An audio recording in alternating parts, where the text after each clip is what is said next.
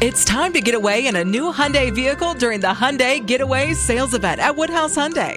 The Hyundai lineup of sedans and SUVs has the capability you need and technology and features you want, like the all-new 2023 Hyundai Palisade and Hyundai Tucson. This holiday season, get into a vehicle that will give you confidence with Hyundai Owner Assurance, America's best 10-year, 100,000-mile warranty. Visit us online at woodhousehyundaiofomaha.com. Hey, how's everybody doing? Got an important episode coming up. Got Dr. John Delony. We're going to talk all about the mental health crisis that's going on here in the U.S. What's causing it? Maybe a little bit about what might fix it, and what we can do as parents to make sure that this doesn't continue. Anyways, hope you all enjoy the episode. Please head over to iTunes Leave us a review and Spotify too. Love you all. Again, this is a very important episode. I hope you all get a lot out of it.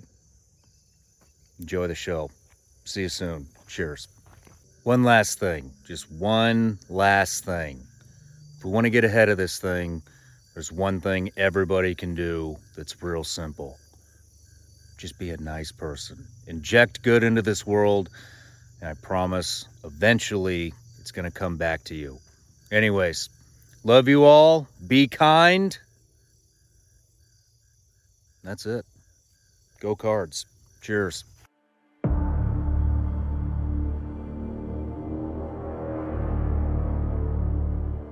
I'll say this the first thing that comes to mind is I had no idea how many people in this world live in fear all the time. All the time.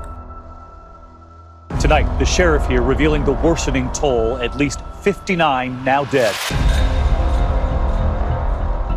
What's your opinion on why is this happening? The mass shooting in Buffalo, at least 10 people were killed. We took some kids who had just grown up and never handled weapons, but grew up on first person shooter games, mm-hmm. and they were dead. Screen time stimulates the release of the brain chemical dopamine. You're expecting people to look as unhuman as possible. I see a lot of my friends dying because of suicide. Yeah. Because they're unhappy. And um, and now I see that spilling out into the masses. These messages were released on social media, and he, he felt just absolutely humiliated. And he couldn't face that humiliation at school that was awaiting him the next day. That's a child. This is what everyone on TikTok, you know what I mean? And he doesn't know what's happening to his brain by watching that trash all day long. When high schoolers get phones that disrupt their sleep, subsequently they go on to have higher rates of depression. The climate's going to kill us in 25 years. The Republicans are going to kill us in 25 years. China's going to kill us in 14 years. Russia's going to kill it. The, the only news that makes its way through our ecosystem is ends here.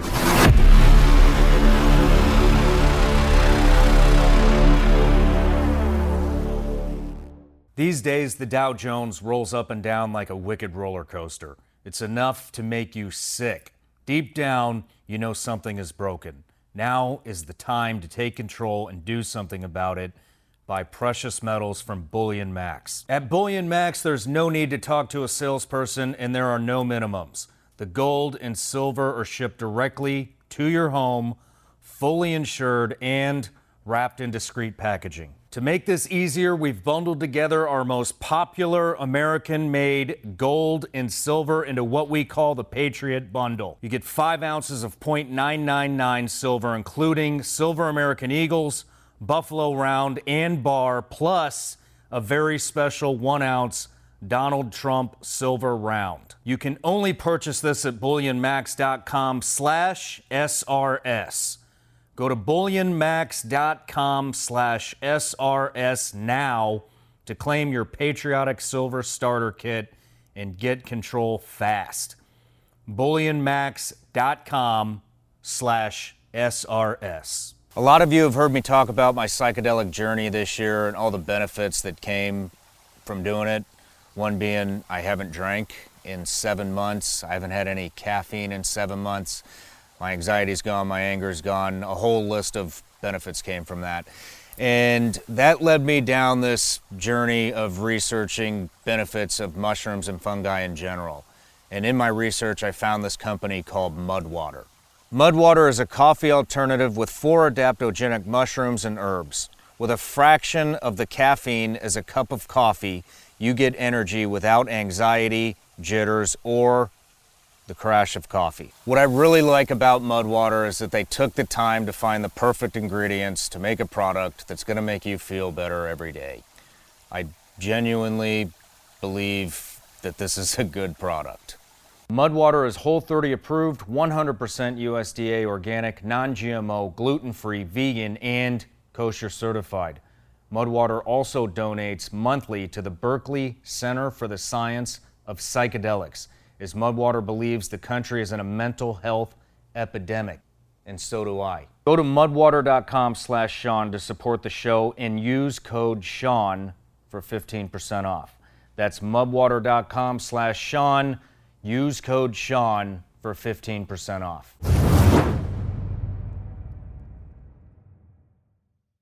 John Delony, welcome to the show, man. Thanks, Shawn. I Appreciate you coming. No, I, I appreciate your hospitality. This setup's a, it's a beautiful set, man. It's awesome. Thank you. So, I've been watching your stuff, and you got some really amazing content on your channel. Thanks, some man. deep, deep, deep stuff that people are open up and about, and um, and man, you handle that amazing. No, I appreciate that. But um, so you're a psychologist. You work over at Ramsey Solutions. You're an author. You just came out with a new book. Yeah. And so I want you here to talk about the mental health crisis that's going on in the country. It's all over the news. And uh, I just got some stats and stuff, but crime's up, suicide's up, addiction's up. The 2020 divorce rate went through the roof. I just saw on ABC this morning that depression is up 135% since 2013. Prescriptions are up both for, or not just prescriptions, but prescriptions and uh, just addiction, street addictions up. I just saw that 65 million people, that's one in five people in the US, are on SSRIs. And I don't know about you, but me personally, I just see, I've seen a lot of change in going out in public since 2020. I feel like when I go out, everybody's anxiety is through the roof. It seems like everybody's just trying to avoid each other. Yeah. And and nobody's really helping each other these days. It seems everybody's just avoiding each other, get out of my way. They're only worried about themselves. And uh, it also seems like the past 20, 30 years, there's been a major decline in just overall happiness. Yeah. And uh, so I'd like to talk to you about all that kind of stuff. Let's do it, man. But first, everybody gets a present. Sorry, I'm fresh out of boxes, but uh, You know, like we were talking about this off off off air. Like, I have a pathological addiction to this, man. And you, I, I got some a few months ago, and I was sober 60 days off gummy candies. No, dude, Oh, man, I bad. hammered this bag. Man. It's so good. These are so good, man. Thank you. You're Thank welcome. you. but uh, kind of want to hold them the whole the whole time. go ahead. Nah. Whatever you want to do, man. Oh man. But um, usually I ask, a, I give Patreon a question. I Patreon, uh, they're my top supporters. Uh, that's the re- they're the reason I'm sitting here. They're the reason you're sitting here, and uh, I always give them a question to Yeah. ask. But I've worked in most of their questions into the actual episode uh, that I'm gonna that we're gonna go through, and um, so I have a personal question for you because it doesn't fit the interview. So watching your channel and kind of researching a little bit about all those topics, and you, you take phone calls on your channel, and people are opening up about all kinds of things that most people don't open up to in public, especially on a YouTube channel.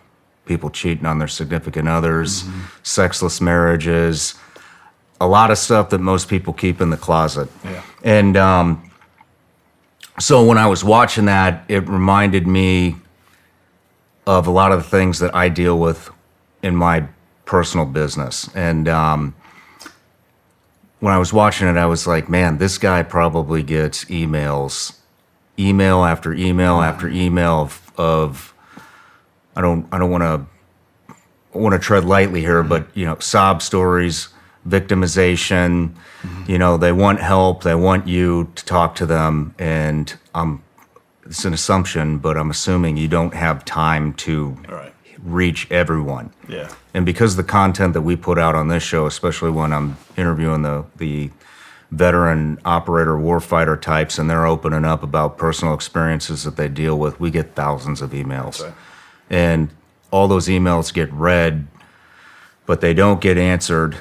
And it would be impossible for me to answer all those emails um, and and still have a functioning family Right. and business. But it does create a lot of guilt that I can't reach all those people. Hmm. And so, how do you deal with that as a psychologist? Hmm. Um, so one bit of housekeeping in the in the mental health hierarchy, there's psychiatrists, which are medical doctors, and then psychologists, and then there's the rest of us. So I'm actually a trained counselor. Roger just as a psychologist would be like, what? A, it's a, it'd be a thing. Um, so circle back. eh, Uh, ask me that again. Okay, so Oh, oh, I got, I got what you're saying. So. yeah, I have come. I, I have a bad habit of running in and trying to help people with things that they haven't invited me in to help, and I've also had a bad habit of treating people like car engines over the years. Like, oh, you have you're broken, and I can fix you. Mm. And what I've come to find out that over time, most people need someone to listen to them, and so often that email firing off they've just taken their first step into saying something out loud or putting something on paper. And just the fact that i was there to receive that that they felt safe enough they actually trust some stranger with a with a show or a podcast enough to reach out that starts a ball rolling down the hill for them and so if somebody says can you please help me? That's a different conversation right? But on the whole yeah we get i mean we get so many emails and they're Yeah. beautiful stories they're they're sob stories they're victims whatever the story is often it's somebody saying it out loud for the first time or putting it on on paper getting out of their body out of their head on something for the first time. So i say that is a good thing right? Yeah. when it comes to the other stuff it's like that old it's the old uh, airline thing man. I gotta make sure i'm well if i'm gonna help anybody else right? Mm-hmm. If i'm gonna be a good dad i'm gonna be a good husband i'm gonna be a good community member i'm gonna be a good like helping somebody who's suicidal right? Whatever the thing is. And so i know i can't go help everybody do everything. And so not responding to some of these things or sending them to other people is a part of me making sure it's like me lifting weights. It's a part of me staying whole so that i can go do the hard work.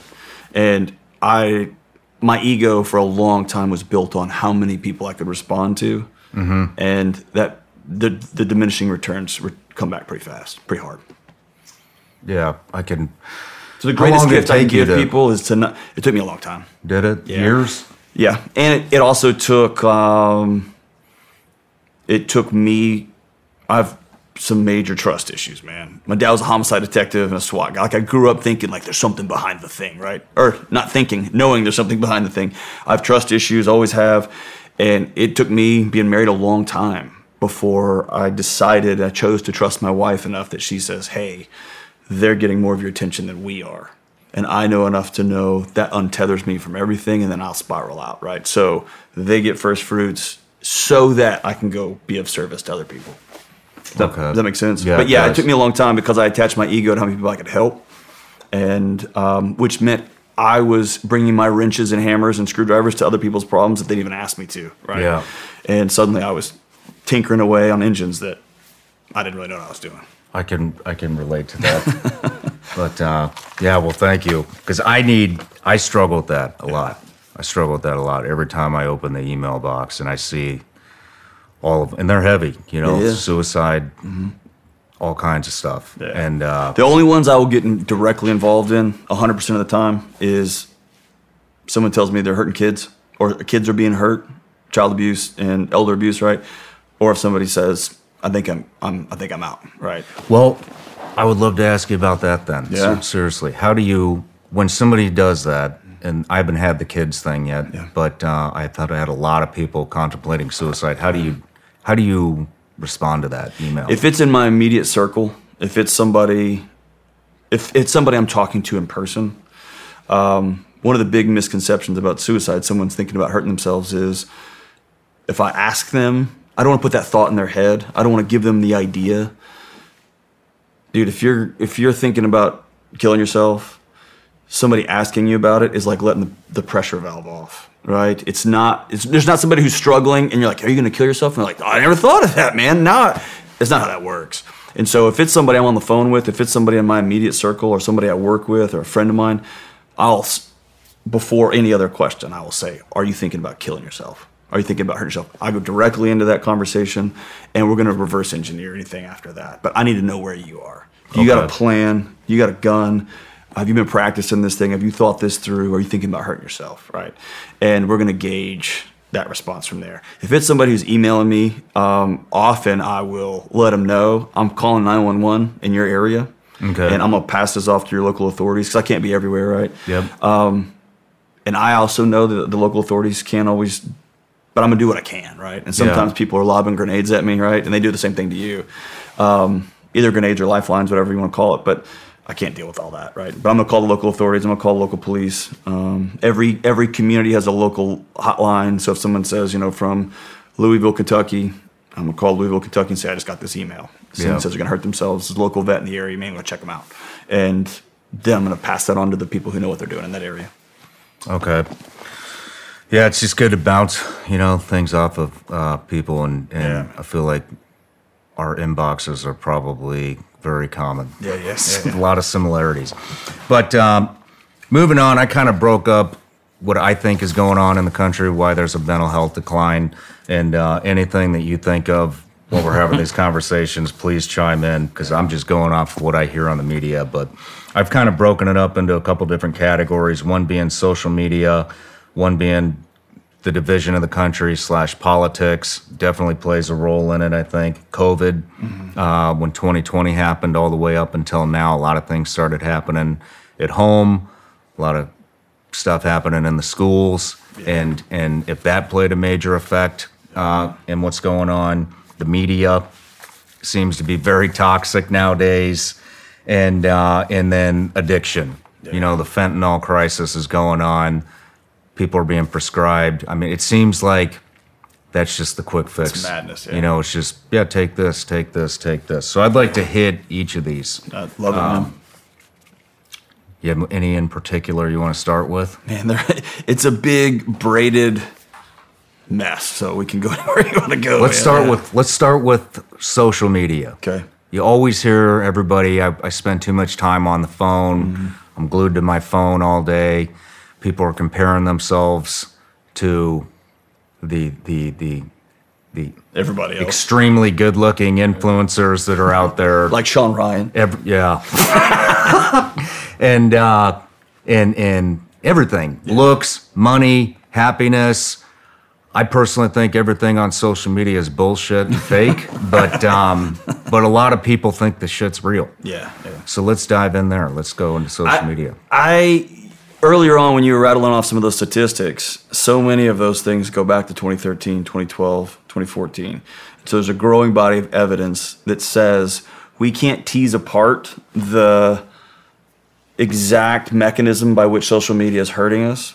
What we can do is say up until 2010, 2011, 2012, people were plugging along and then all of a sudden there's a swan dive of mental health and that's when these things came online in a in a mass way right they were they were fumbling around for the decade or two before that but this is when everybody started walking around with a smartphone everybody was on these these services and things like that i tend to take a broader view step back 30000 feet and look at the whole situation and what i know is our bodies our human like the machine that we walk around in is co-regulated. You and I sit here long enough and our breathing will start to sync up a little bit. We will become like our bodies are designed for that. We're designed to be in tribes of groups of people towards a common purpose. That's what we do. And in short order, we outsourced all interactions to these boxes, mm-hmm. to these platforms, to a very unnatural state of being for ourselves. You could not talk to somebody without being in the room with them, right? From all human history until right now. Yeah. And then think how many conversations we have with other people in our head, but we never utter words. And our bodies are paying a price. And so the way I like to to to make it to, to distill it all down into simple simple language, I can text my wife all day long. I love you. I love you. I love you. I'm giving her frontal lobe data. I am not giving her body the sense that she is safe and loved. 70, 80, 90% of communication is nonverbal. We've stripped all that out and we've just said, when will you be where? I'll be there. That's a that's a one part of your brain processes that data. The other part of the body is like, we're not connected, we're not connected, we're not connected. And when your body finds itself alone, lonely, by yourself, or think about it, when you're if you as a SEAL, you land and you turn left and you start running down a mile and you turn back and realize your team went right, you're probably not going to make it out, right? Or you're going to have to mm-hmm. do some, right? 10,000 years ago, you wake up in the morning, your tribe has left you, you're probably going to die of exposure. You're going to get eaten by something, you're going to run out of water. So our bodies are designed to be in connection. And if it's out of connection, it will sound the alarms. And that, dude, that's what anxiety is. That's what OCD is. Those are our alarm systems going off. And now we've created an entire industry to shut the alarms off, to quiet the alarms. That's like, man, if your house is on fire and your smoke alarm's going off, if you get a ladder and climb up and pull the batteries out, you stop the alarm, man. Congratulations. Your house is still on fire, right? Yeah. And so I think in overnight we have changed the way we interact and our bodies are rattling at the seams. And so then you throw in all of the photos and the um, you know, you and I were going to school when we were kids, someone would say, like, you suck. Two weeks later, I could edge that off. Now I got on my phone, I can just read it over and over and over, or I can see 14 people who thumbs up it, and four, 10 of them are trolls I don't even know, but it starts to feel like the whole world's right. Yeah. And these machines are curating what they give me, right? And they're based off that uh, slot machine technology where I'm going to hold what he said, I'm going to hold it, I'll give it to you now. I'll hold it, I'll hold it, I'll hold it, give it to you now. And so, dude, it's just hack the system, man. And so I really care less about the individual mechanics. I'll leave that to my academic colleagues to it's this or this. What I know is it's killing us and I gotta I've gotta be intentional about making other paths in my life. Right. What about? I mean, there's just so much that goes into social media that I, I think is toxic, and and the the It's it's it's insanity. yeah It's insanity. Here's how insane it is. I do this for a living. Mm-hmm. I had no social media before I took this current job. None. So I didn't have social media until 2020, right? Had you none. haven't had anything Zero. since 2020. None. And then I got on it. And then about six or seven or eight months in, I was in my closet in my bedroom while my kids were banging around outside scrolling Instagram. Oh wow! And I've taught about it. I know the neuroscience about it. I've met with professionals all over the country, from Harvard to little faith-based university. Like I've been everywhere. I know. And I remember looking up and I started laughing. I was like, "It got me." Like here I am hiding from my family because this little box was making me feel better about who I am than they were. Because you know what I don't know how to do? I don't know how to parent a six-year-old girl. That's what I got. I'm Yeah. I'm I'm learning as I go.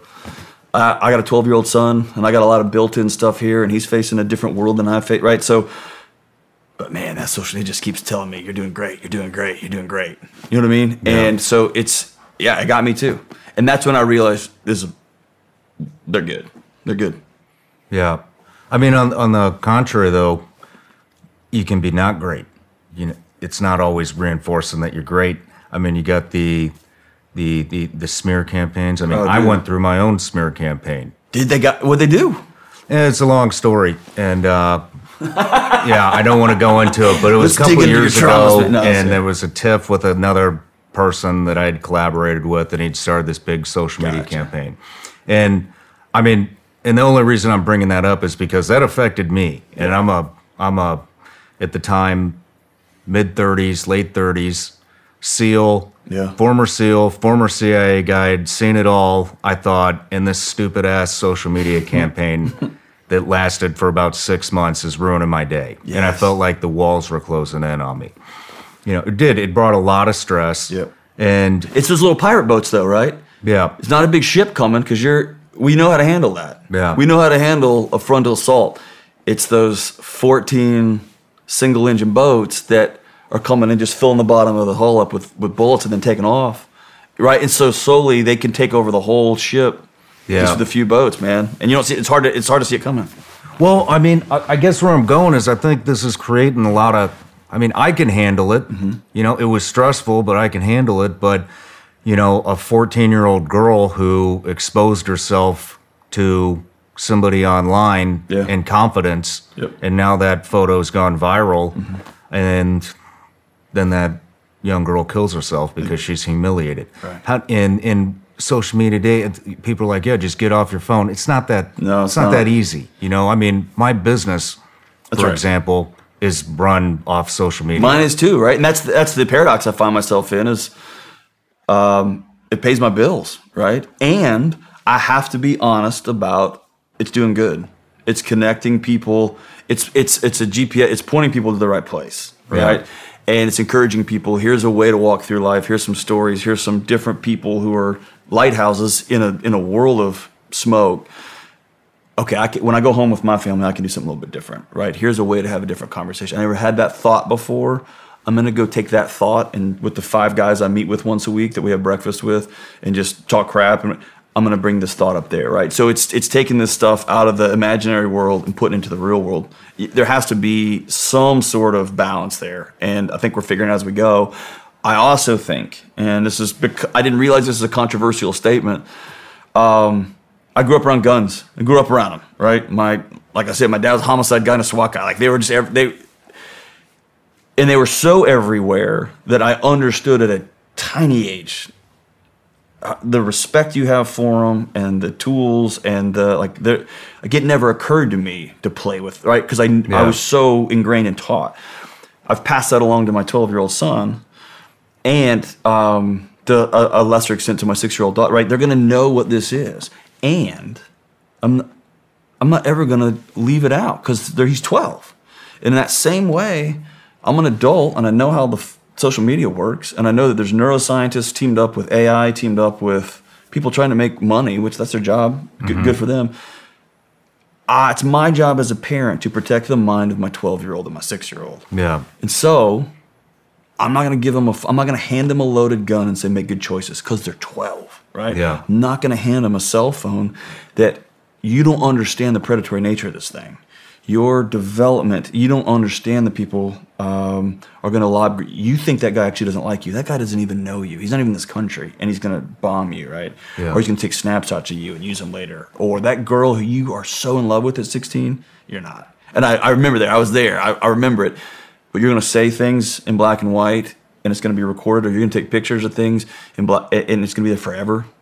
My job's to make sure that you don't do that. And so, as parents, we have to re um, reinvest ourselves in our kids' lives.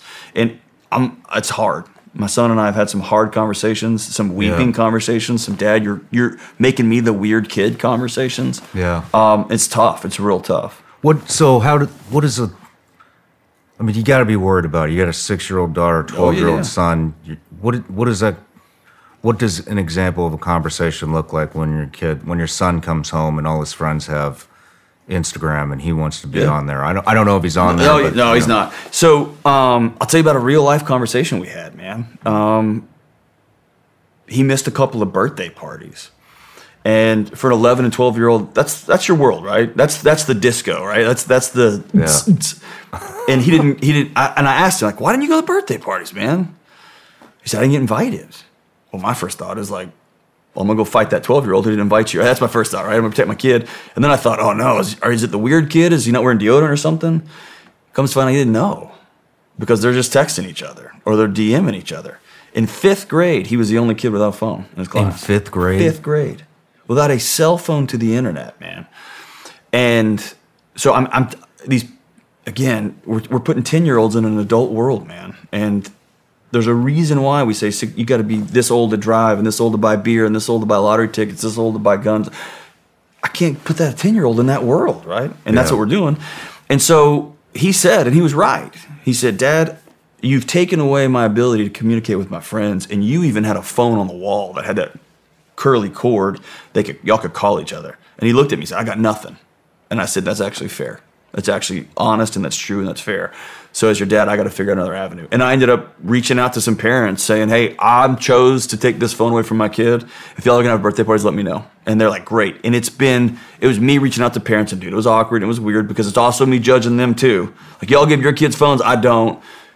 Can you not? Can you let me know? Dude, they've been amazing. They've been awesome. And now when kids come to our house, every one of them hands a phone to my wife, and No they kidding. relish that time without it. They head off into the woods. We live on some acres. They head off into the woods, and they're catching frogs and creeks, and they're creating all kinds of tree forts and throwing, making swords and spears. And what I think 12 and 13 and 14 year old boys should be doing out in the woods, right? Yeah. Um, but they turn their phones in and they don't think twice about it. And so there's some of that. I will also say this. I knew it was bad and I knew there was challenges. I finally said, bring me up a, like, tell me a TikTok video everybody's watching. Like, tell me what it is. And he named it. Bro, it was, I've, you and I have talked offline. I've spent my career in the sewer with people. I've seen stuff. I've had to go through crazy things, cleaned up gnarly messes, had to do IT investigations. You know what you see when you go through some of those. Like I've been there. This was a video that quote unquote everyone's watching, millions of views, and it was a super provocative 13 year old girl dancing in to the point that I told my wife, get that trash off. And it's not because I'm a prude, Yeah. it's because that's a child, man. And Yeah. this is what everyone on TikTok, you know what I mean? And he doesn't know what's happening to his brain by watching that trash all day long. That sweet girl who's getting parents are getting paid off the whole thing is just insane to me. Yeah. Right. And so at the end of the day, I can't control that. What I can control is what goes into my son's mind. And that's on me. And if I get to be he gets to be 18 or whatever and he grabs a phone and he leaves my house and he says, Screw you, Dad, you I'll live with that. You know what I mean? Like, Yeah. I'll, I'll make that trade right now. Last question on social media. Yeah. I mean, because uh, we got semi, we, we have a lot of crossover, I think, in what we do, be it a personality over at Ramsey. Yeah. How do you how do you manage your social media and your family? And Yeah. I mean, how do you how do you how do you manage yourself on there? Do you manage your own account? Yeah, I, I- I've got somebody who helps me do stuff, but um, but yeah, I'll, I'll- I'll post my own. Um, one of my rules is you can't. Nobody can post something that hadn't come out of my mouth, right? So I don't want some content writer speaking Yeah. on my behalf. I don't like that. Um, I use Instagram, and they pull. I don't even know how to log into the Facebook account and stuff, so it's all automated, and they send it on that way. Um, the rules I have for myself are number one, I've got my social media on a separate phone. Okay. And so um, it's a work tool, and I think of it as like a table saw. I don't carry that with me into a restaurant. It's a work tool that I use for work for engaging with people. And um, so it's on number one, it's on a separate device, so that I'm not just sitting there doing this all day. Okay. I have to think about taking it with me, and then I got you know if I'm going to go get my oil changed or something, I'm going to be sitting somewhere for an hour. I probably should take a book, man. Take a book and read it. But I also might do this and get some work done. So that's number one. Number two, I'm not great, man. Like I'm really not great. I find myself staring at that stupid thing sometimes, or trying to to log back in.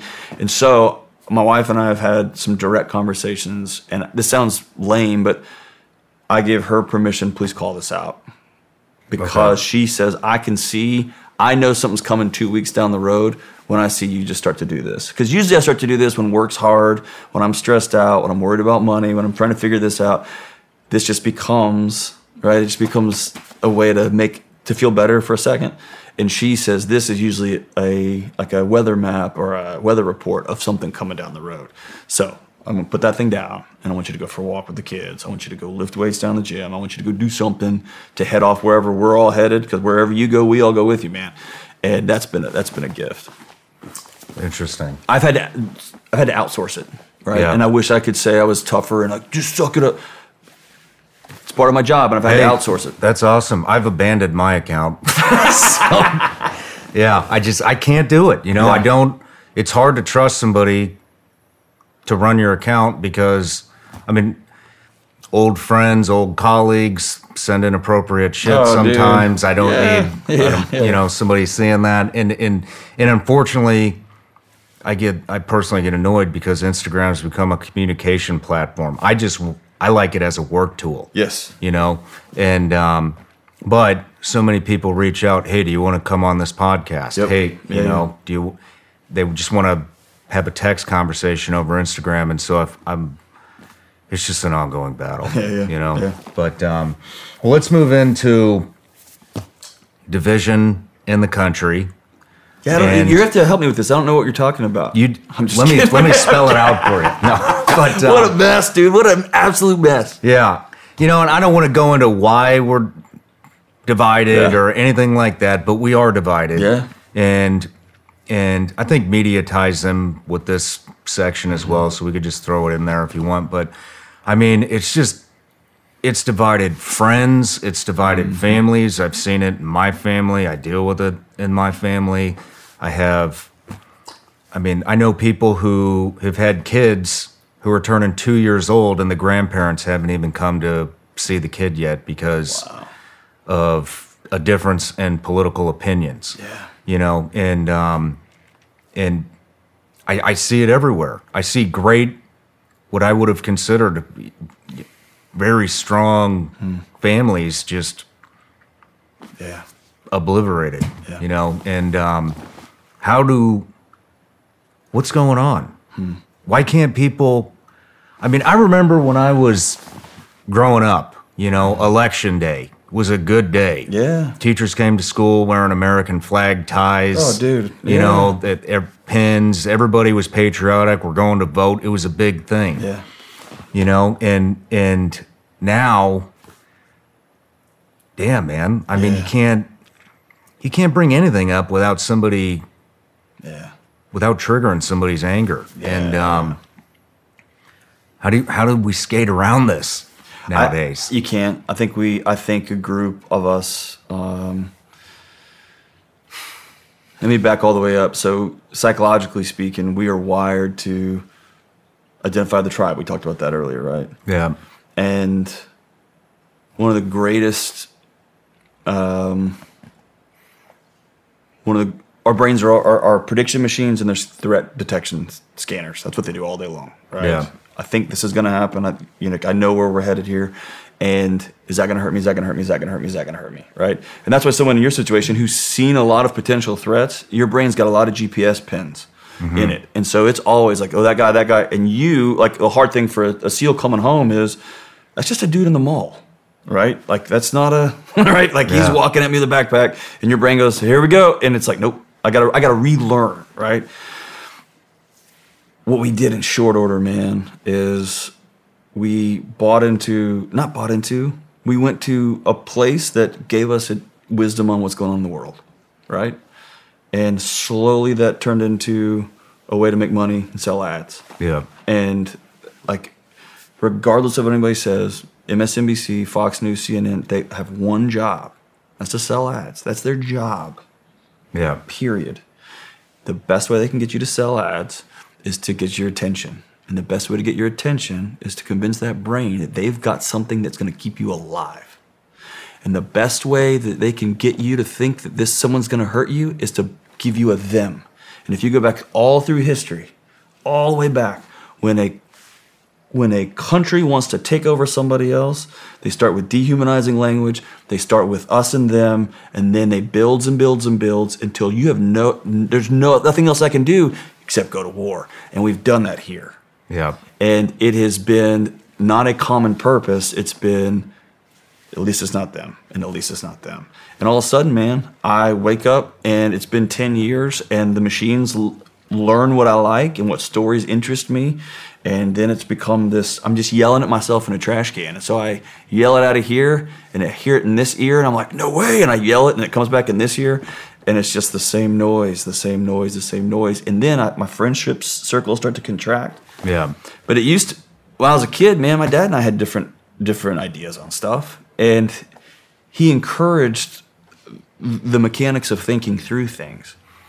A, because he believed what he believed was true, and so if I believe what's true, what what what what fear do I have? You go exploring somewhere else because I know where you're going to end up. Yeah. right. That don't bother me. And it was the exercise that was important. Now families are split up because you have crossed. You are an enemy now and we- we've at some point either it's going to happen or we're going to have to figure it out out of ash right yeah or we're going to have to have a collective everybody, we got to stop. Like stop. You know what I mean? It's kind of like when you're in a I used to be an old hardcore kid. Like go to old punk show, and then the pit gets heavier, and then it gets heavier, and then all of a sudden people were throwing fists, and the singer would stop. It stopped the band. It's like everybody stop. Like that's not why we're here. And everyone's like, oh yeah, whoa, okay, cool. And then we get back. Like at some point, a group of people on both sides or all 360 have to say enough. We've got to stop going after each other. There's bigger issues at play here. Yeah. And I don't honestly know a way around that. What I've again, I can't control that. So I always go back to what can I control as a cornerstone of mental health, right? What can I control? I've turned it off. I've Yeah. turned it off. Turn um, what up? The news? Yeah, I simply don't. If I have to, like you know, there's a big news story the other day about the raid and all that. I, like, my wife will come by and she'll just be like, "Something happened today. You probably want to check in on it." and so that's once every three months. I'll pull it up, and I went to Fox News and I went to MSNBC, and I thought probably somewhere in the middle, and then I went Yeah. on about my day, and because it's not giving me any data, it's trying to capture my attention like a like a tractor beam, right? And what I can control is how I treat people in my community, how I communicate with my kids, how I get involved in my kids' local schools, how I like how I give to charities in my like what I can do in my local area. That's what I can I can do. I think that's what's unmooring about federal election, national elections, is it's you realize at the end of the day, like I get one ping pong ball toss Yeah. to win that goldfish. Like I just get one throw and it feels powerless, right? And I think people get angsty and I want to do, I want to do, I want to do, and man, we, we just unspool. Yeah. I mean, you know, it's just I I feel like free thinking is gone for the most part. Everybody's trying to mm-hmm. indoctrinate their kids. Yep. They're trying to indoctrinate everybody they know. It's a control thing and if if at least I it, I think it's a control thing where it's you know, you don't think like me, so I'm going to make you think like me. And Yes. you know, there's a lot of that. And and and like I said, I I deal with it within my family, oh, with, Oh, yeah. with friends. Yeah, yeah. Everywhere I go, I deal with it. And I've tried all these different methods. Like, all right, we just won't talk about politics. But then you have you have the one asshole, you know, that Every, just everyone, everyone. they just keep going. Yeah, And it's like, can we just talk about something else? But they just keep they keep at it because you don't think how they think. Yeah. And so how do you how do you deal with that when somebody just keeps pushing and you can't let's just you So- can't get away. what I, I can't own that, and so I've put up. So we started a few years ago, um, right before COVID. No, I think maybe it was right during COVID. Like I sent a letter to my family, all right, that said, "Here's what we will not talk about over the holidays. We're not going to talk about COVID. We're not going to talk about politics. We're not going to talk about Trump. We're not going to talk about Biden. We're not talking about any of that." Yeah.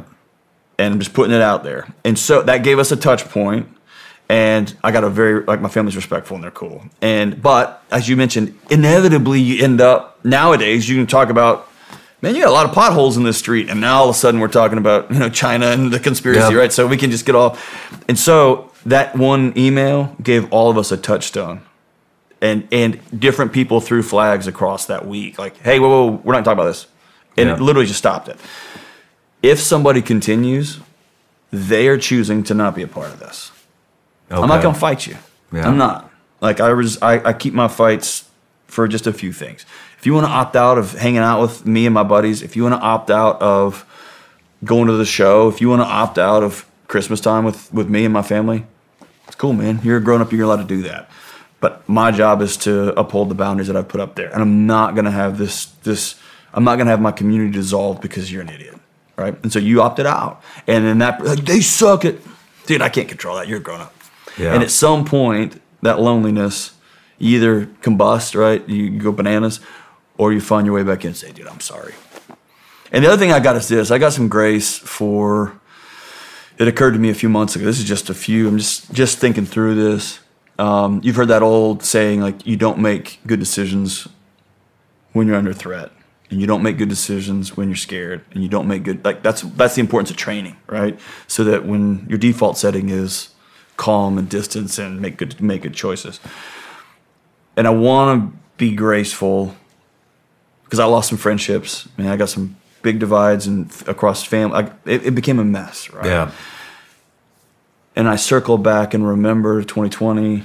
Like I called multiple friends of mine. They're doctors here, research professor here, path like neuropath over here, uh, or uh, homeopathic doctor over here. Like you know, make their own granola and whatever over here. Everybody had different takes on in 2020. Like as we talk about COVID too, everybody had a different take. Everybody had different severity. But the prevailing wisdom was we're all going to die. Yeah. And if you didn't have the prevailing wisdom, we're all going to die. It's that they're trying to kill us. And if you didn't have they're trying to kill us, it's they're trying to control us. One of those three narratives made its way into every single heart in the United States of America, probably globally, but I'll just talk about here. And when I think I'm going to die, literally, or I think somebody's nefariously trying to control me, that sets off every alarm I got. Yeah. I'm to come out swinging, or I'm to come out and go run, or I'm to freeze, right? The fight, flight, or freeze. I'm to shut down. And if I look across the country, that's what happened. And what I realized I did was, like you've been in these, very few people have been in situations that somebody pulls a gun and it's about to be on, right? Or have had to draw a weapon, or been in a situation where there's bodies, whatever. It's only those who've been there that actually know how they're going to respond. Everybody else is like, no, they watch a lot of John Wick and they're like, no, if that happened to me, I would, you don't know. You know what I mean? You don't know until you've been in that room. I did, so I think it's unfair to judge somebody on like that first moment, right? When I used to do work crisis stuff, I'd show up on scenes, and the first time somebody sees a dead body, right? The first time somebody sees somebody's insides on the outside, and they go out in the front yard and throw up, or they step back. It, I'm not going to judge that first impulse, right? That's the first time you've seen that. We're going to have a conversation about, it, and this may not be the job for you. Yeah. Um, similarly, I've had to circle back and say I've held people accountable for decisions they made when they were in full fight or flight. And maybe it's worth me reaching back out with an olive branch saying, hey, now there's some smoke cleared on some of this stuff. The dust is starting to settle, and I'm sorry. And I'm going to try there. I'm going to start there. And if they come back and they're like, yeah, you, all right, you're, you're opting out. But I, I'm, I think I'm going to loop back and start to have some of those conversations because I'm holding people accountable for decisions and things they said, posts they posted, text messages they sent, whatever, during a time when they were under duress too. Yeah. I don't know. It's, it seems like a. The, it seems like something I can control. It makes makes a lot of sense. It may not work, but I'll give it a shot. Well, what kind of? Um, I mean, what? It, this was actually a question that somebody from my Patreon had. Is for somebody that wants to stay informed Mm-hmm. but knows how toxic the media, politics, the division is. How can they? How can they stay informed? Because I think I do think it's important to stay Yeah, informed. absolutely It's, it is, You know, yeah, we yeah. are at a pivoting point, and the country's either going to go one way or the other now. right. And um, and so a lot of people want to stay more informed than than than I think they Yeah. did in the past. So, so one of the, a couple of my rules: I don't read headlines. I read the article. okay. A lot of times it'll say so and so. The article is designed. I mean, the headline is designed to get me to stop in a sea of bright colored lights Yeah. and to say, "What about me?" And so, if I if I want to know something, I'm going to read the article, and I'm going to get it from multiple sources. And here's the important part: I'm going to stop. We have this idea. Um, you've probably, I, I imagine you've done this too. I do this all the time. I have imaginary conversations with people that I'm never going to have in real life Oh yeah. right? Like, dude, if I saw that dude, I'm gonna tell this dude, right? And our bodies spin up as though it's actually happening, Yep. right? As though they're actually here and we're actually in a confrontation, even though it's not happening at all, right? Our body likes the cortisol, our body likes the adrenaline, our body likes to ramp up, especially if you're an addict like I am. You may still be a cortisol adrenaline junkie too, uh, maybe not, but I, I, I like it. I like feeling that. I call it that internal pump, right? Like it's time to go, and I'm in the shower, dude. I'm like at my most vulnerable. I've got like a loofah, and I'm like, I'll tell that. Right? It's the least, the least tough thing in the world, right? Um, we think ruminating, we think thinking about things over and over. We think worry is helpful because we think it's productive thinking. I'm I'm working out a scenario ahead of time. Worry solves nothing. Rumination solves nothing. And I think it's a broader concern that more data is an antidote to anxiety. If I just go get one more cup of coffee, I need to talk to one more guy. I'm gonna go. I'm gonna go make one more phone call before I jump in and start this job. I need to get one more thing here. I need to watch one more YouTube clip. I need go do it. Right? How many times have I sat there scrolling the entire length of a workout trying to find the perfect workout? Right? Just do. Just shut up and go. Right? Yeah. Do I buy a Glock or do I buy? Get something and get somebody who can coach you, right? And we'll figure it out later. Uh, I'm the worst with guitars that way, dude. Like I can sit there, like I don't know if I want this guitar. A, I'm not that good. B, it's not like I'm a professional, so it doesn't really matter. Like it's all ways that I'm trying to get more data as a way to make myself feel better. So I say that all that to say, once you've read the article, you know what you need to know. Yeah. Sitting there scrolling for hours and going down the rabbit holes, which those things are designed to do, right? They're just like um, water parks. They want to get you down that thing so they can take you way to the other side of the park, man. Like I'm gonna read the article, I'm gonna know what I need to know, I'm gonna have my opinion on it, I'm gonna go get a counter opinion, I'm gonna go about my day. Right? I'm not gonna swim in it. Yeah. That's that to me is the challenge. Here's the other one. If I've I have a, a core philosophy is have a guy. Like one thing I never worry about is banking because my one of my best friends on the planet is a one of the banking commissioners in the state of Texas. If I have a question about banking or finance, I call him. I also sit by Dave Ramsey every week. So if I have a question about like wealth building, whatever, I got a guy. Does Dave does Dave know something about that? Occasionally, right? Jeez Louise. And so, um, and Dave, like on the show, he's like, you know, sell the truck, get out of debt. He unpacked bond rates for me one day, and I'm a pretty smart guy, and my head almost exploded. Like he's a savant, right? I got a guy, I know. I have a friend who's the the CEO or associate CEO of a of a HVAC company. You know what I never have to worry about? An air conditioning question. If I have a question, I call him and say, "Hey, what's the the latest thing I should get?" Because I got to replace my air conditioner. I don't Google it. I don't go to Yelp. I got a guy. And so, similarly, if I ever have a question about Blackwater, I have a friend in my local community named Shawn that I can ask about.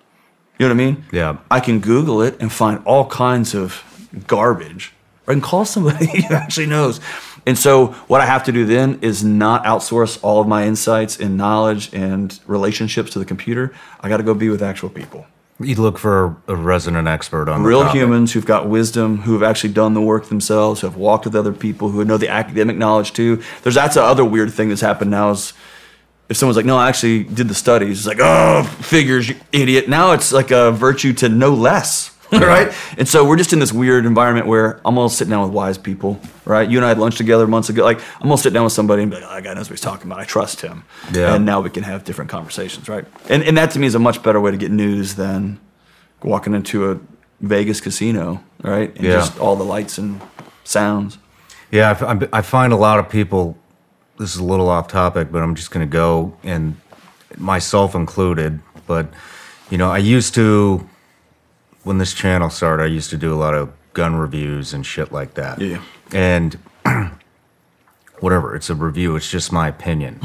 but what I find people do, and I started noticing that back then, and now it carries over into everything global warming, climate change, politics, like whatever, whether there's science, there's, there, it seems like nowadays you can look for information. Like I'll, be, I'll, I'll give you an example. Maybe I did a gun review on that gold plated Desert Eagle behind you, and I said, This gun's horrible, it sucks, I think it's a piece of shit.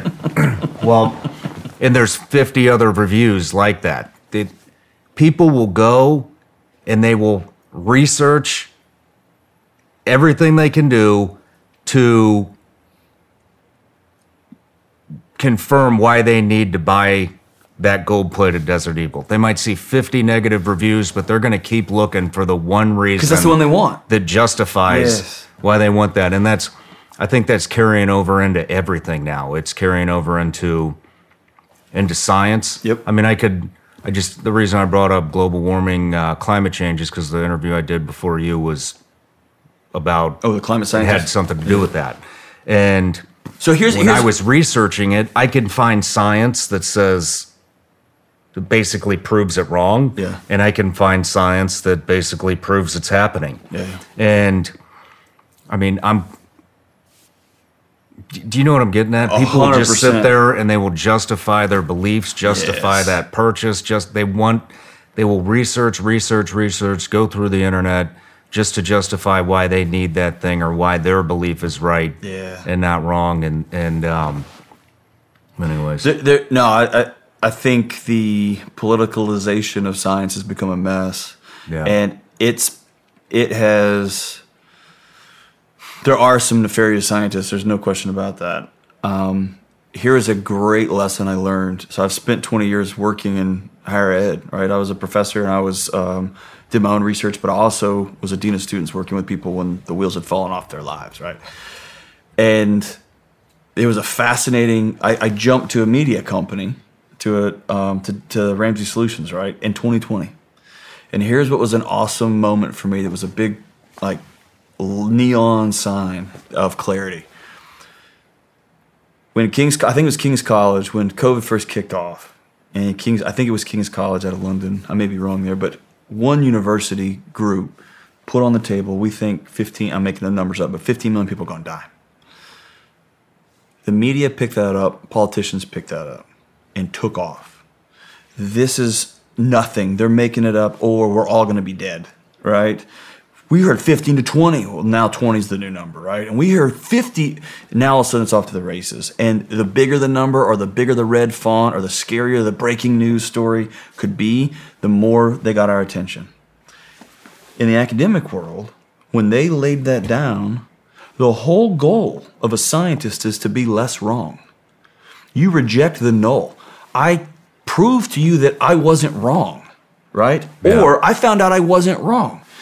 So when they laid that down, every science group in the world that had a that had a lab or some sort of interest or some sort of skill set around that said, "Game on." It's a it's a game to be less wrong. And then within two or three weeks, they were like, "Oh, cool! Not only ten, we've revised the models down, and data's coming in, and then it, it's revised here and it's revised here." The only two groups that don't have a revision mechanism are media and politicians who can't come back and say, hey, we reported this on Monday. We got some new data. Here's the thing on Friday. Because then it's like, ooh, you change your mind. You're not stable. And I'm thinking, why do you read a, a book? It's to yeah. learn something new, right? Why do you get an ops report? So I can learn something new. And then you get there and you're like, ops report missed this one. And you relay that back. So now they've got a bigger, better picture. But we've created a world in media where there's there's no there is no hey I learned something new button. We should all celebrate when we find out, oh man, we've been doing this for five years. We were way off. We need to start doing this now. We should all cheer. Yeah. Instead, we turn that into the next election cycle as to why you should hate them and yeah. why they're stupid, right? Instead of saying, dude, thank God 15 million people aren't going to die. It's only going to be this number. Awesome. Can we get it? It's it's a it's everybody's using the same words, but they're just flying past each other. Yeah. And there are scientists now who have social media has like, oh, I can make a lot more money posting. I can make a lot more money doing public speaking than I can at my professor job. I can yeah. make way more money writing a book than I can writing an article that nobody's going to read. And so it has changed the incentive structure for thoughtful people. Interesting. It's a mess. Yeah. It, back back in the in the 70s, 60s, 70s, if you did something, if you were in higher, if you did something for business, if you did something for like a company, you were a charlatan. How dare you take really? money? How dare you take money from business? Be- yeah. Our job is to create bricks of knowledge and put them up there. They can come buy those bricks on their own. That's not our job. So much so that it was divorced from reality. Right now, you end up with these studies that do nothing. Right. So the interplay is good, but it's relatively new that scientists are in it, or the, the incentive structure is shifted. That yeah, makes a lot of sense. Well, let's take a quick break. Cool. When we come back, we'll uh, get into the implications of what COVID 19 has done to the mental health of the population. You got it. You know, guys, the older I get, the more obsessed I get with the maintenance of my own lawn. But it's a big job. So I started paying somebody to do it, and I would love when they would put these little designs in my lawn. But one thing I started noticing is I started missing all the little nooks and crannies. And that's an equipment issue. Then I found Manscaped. Thanks to the Lawnmower 4.0, it's real easy to get those wide open spaces and has a light on it, so now I can mow my lawn in the dark. Then there's those hard to reach things. Thanks to the weed whacker, I'm no longer standing in the front of the mirror on one foot with the other foot above my head, trying to get all those hard to reach places when my wife walks in and you have that awkward look on your face.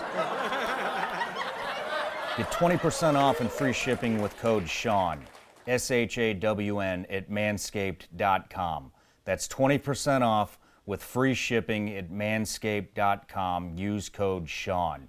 It's time that you enjoyed the finer things in life and get yourself a platinum package for your platinum package.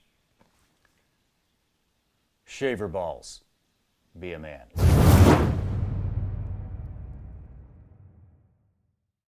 I love to talk about my meat.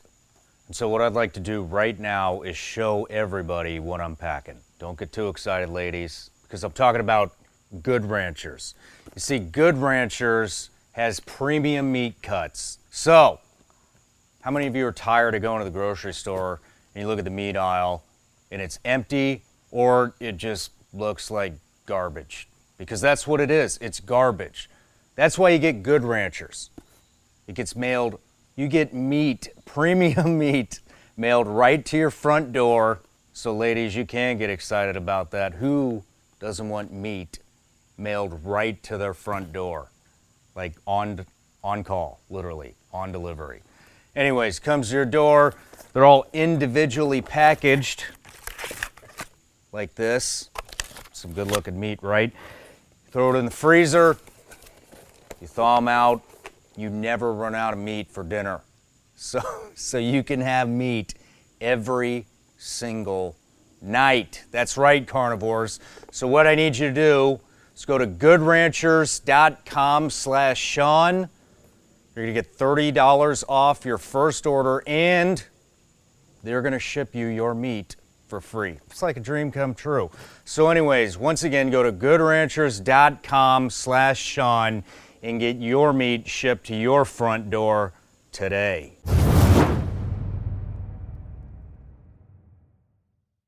All right, John, we're back from the break. We're getting ready to dive into COVID. but um, but no, it's all seriousness. A, a lot is obviously a lot has changed since COVID hit 2020, and I want to know what you think the implications are going to be. You know, Mm. from all this on on on everybody. I mean, it's affected adults, kids, masks. People are scared shitless. They're going to die from it. People think it's a hoax. Yeah. I mean, it's it's affected everybody in different ways. Just I guess it just matters how you think, you know, and what what you're you know what I'm getting at. Yeah, yeah. So I consider myself an optimist and a stark realist. Okay. Um, hope is a big thing for me. Like, if there's not a light at the end of the tunnel, there's why I'm not going to walk in that tunnel, right? Yeah. And I think I think what happened over the last couple of years is a hundred year play out. Um, and you, You think this is going to affect us for a century? at least. And here's why. Um, not COVID. I don't think COVID is. We had a generation of adults went crazy, and we pulled the pillars on. Uh, we pulled the pillars on the bedrock of where the, how this thing, what this thing sits on.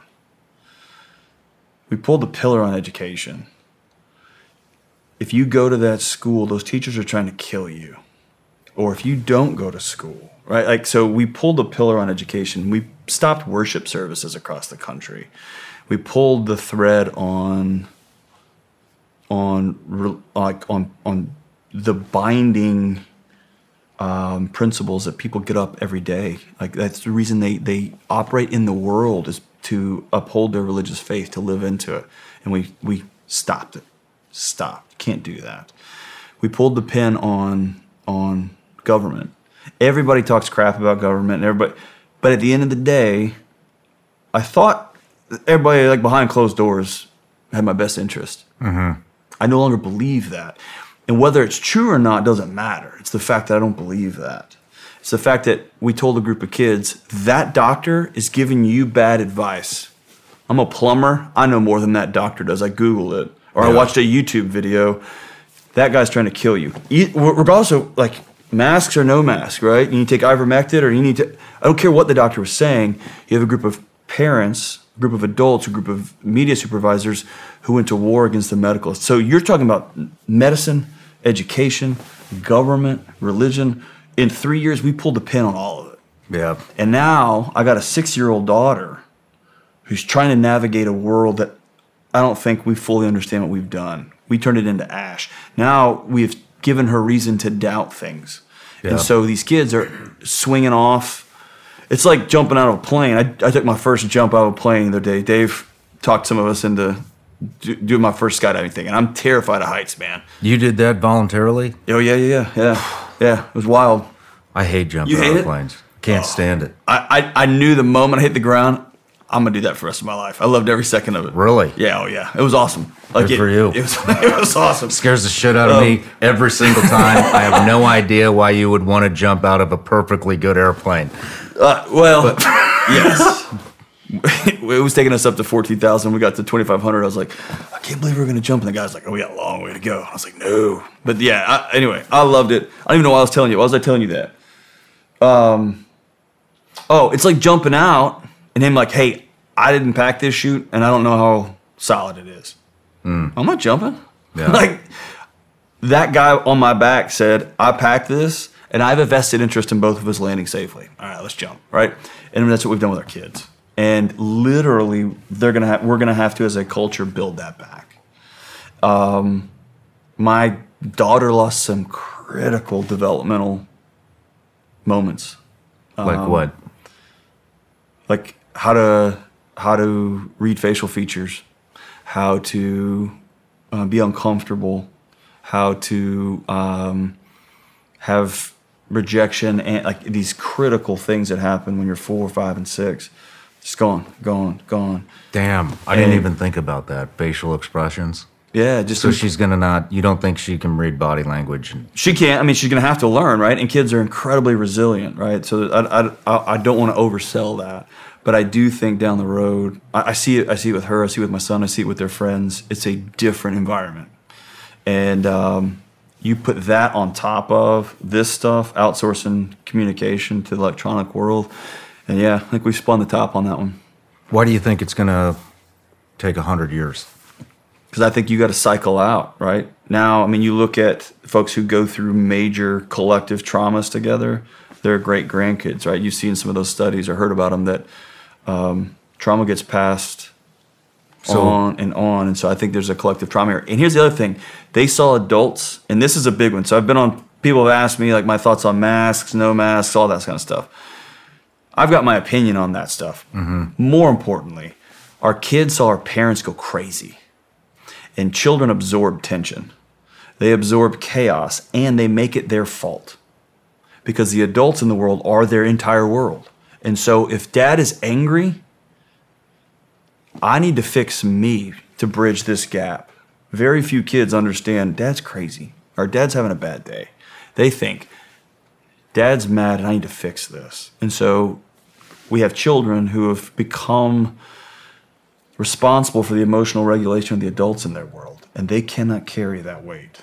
And it will spin out in all different. So it's going to take a group of people and a collective effort to say, and unfortunately, usually, if you look at throughout history, it's a calamity. It's some big challenge that a group has to rise together to meet, which I think we will. So I'm optimistic long term.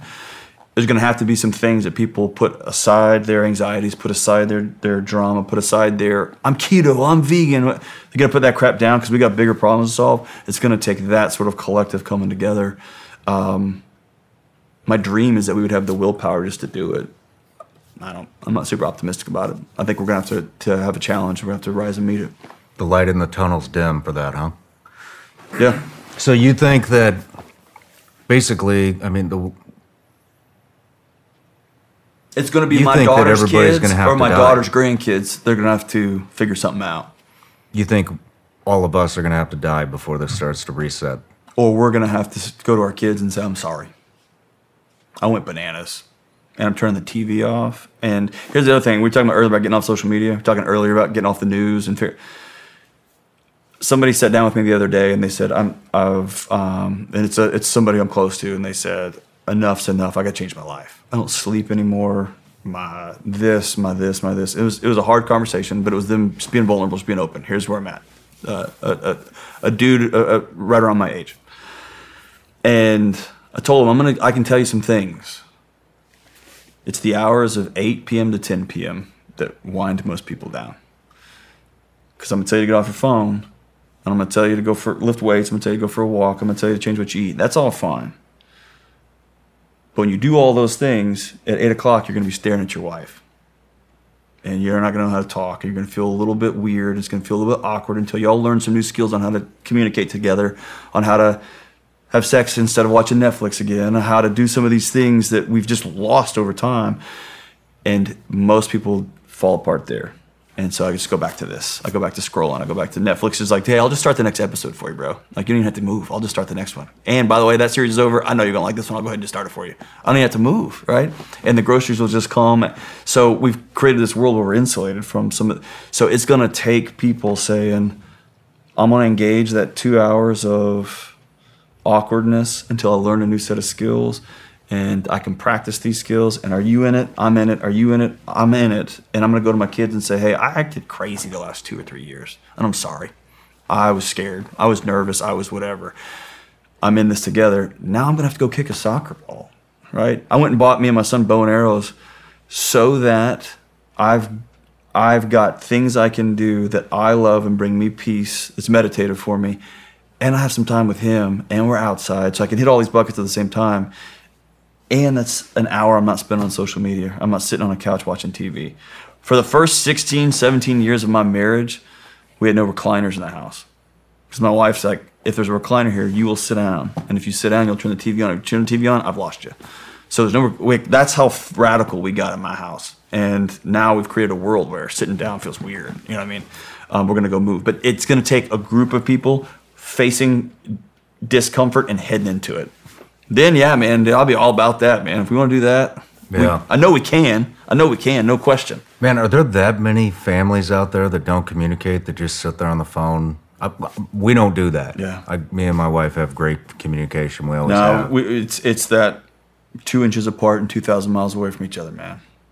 That's that's that common. I sit right here on the couch and I'm scrolling ESPN Sports, and she's scrolling Pinterest, and we are on different planets. We're right next to each other, and it's our bodies are screaming at us, man. Like not connected, not connected, not connected, and we call this together time, and it's a it's it's wrecking families, and it's kids. I mean, you can go. grow- I mean, you can go to sit at a restaurant now.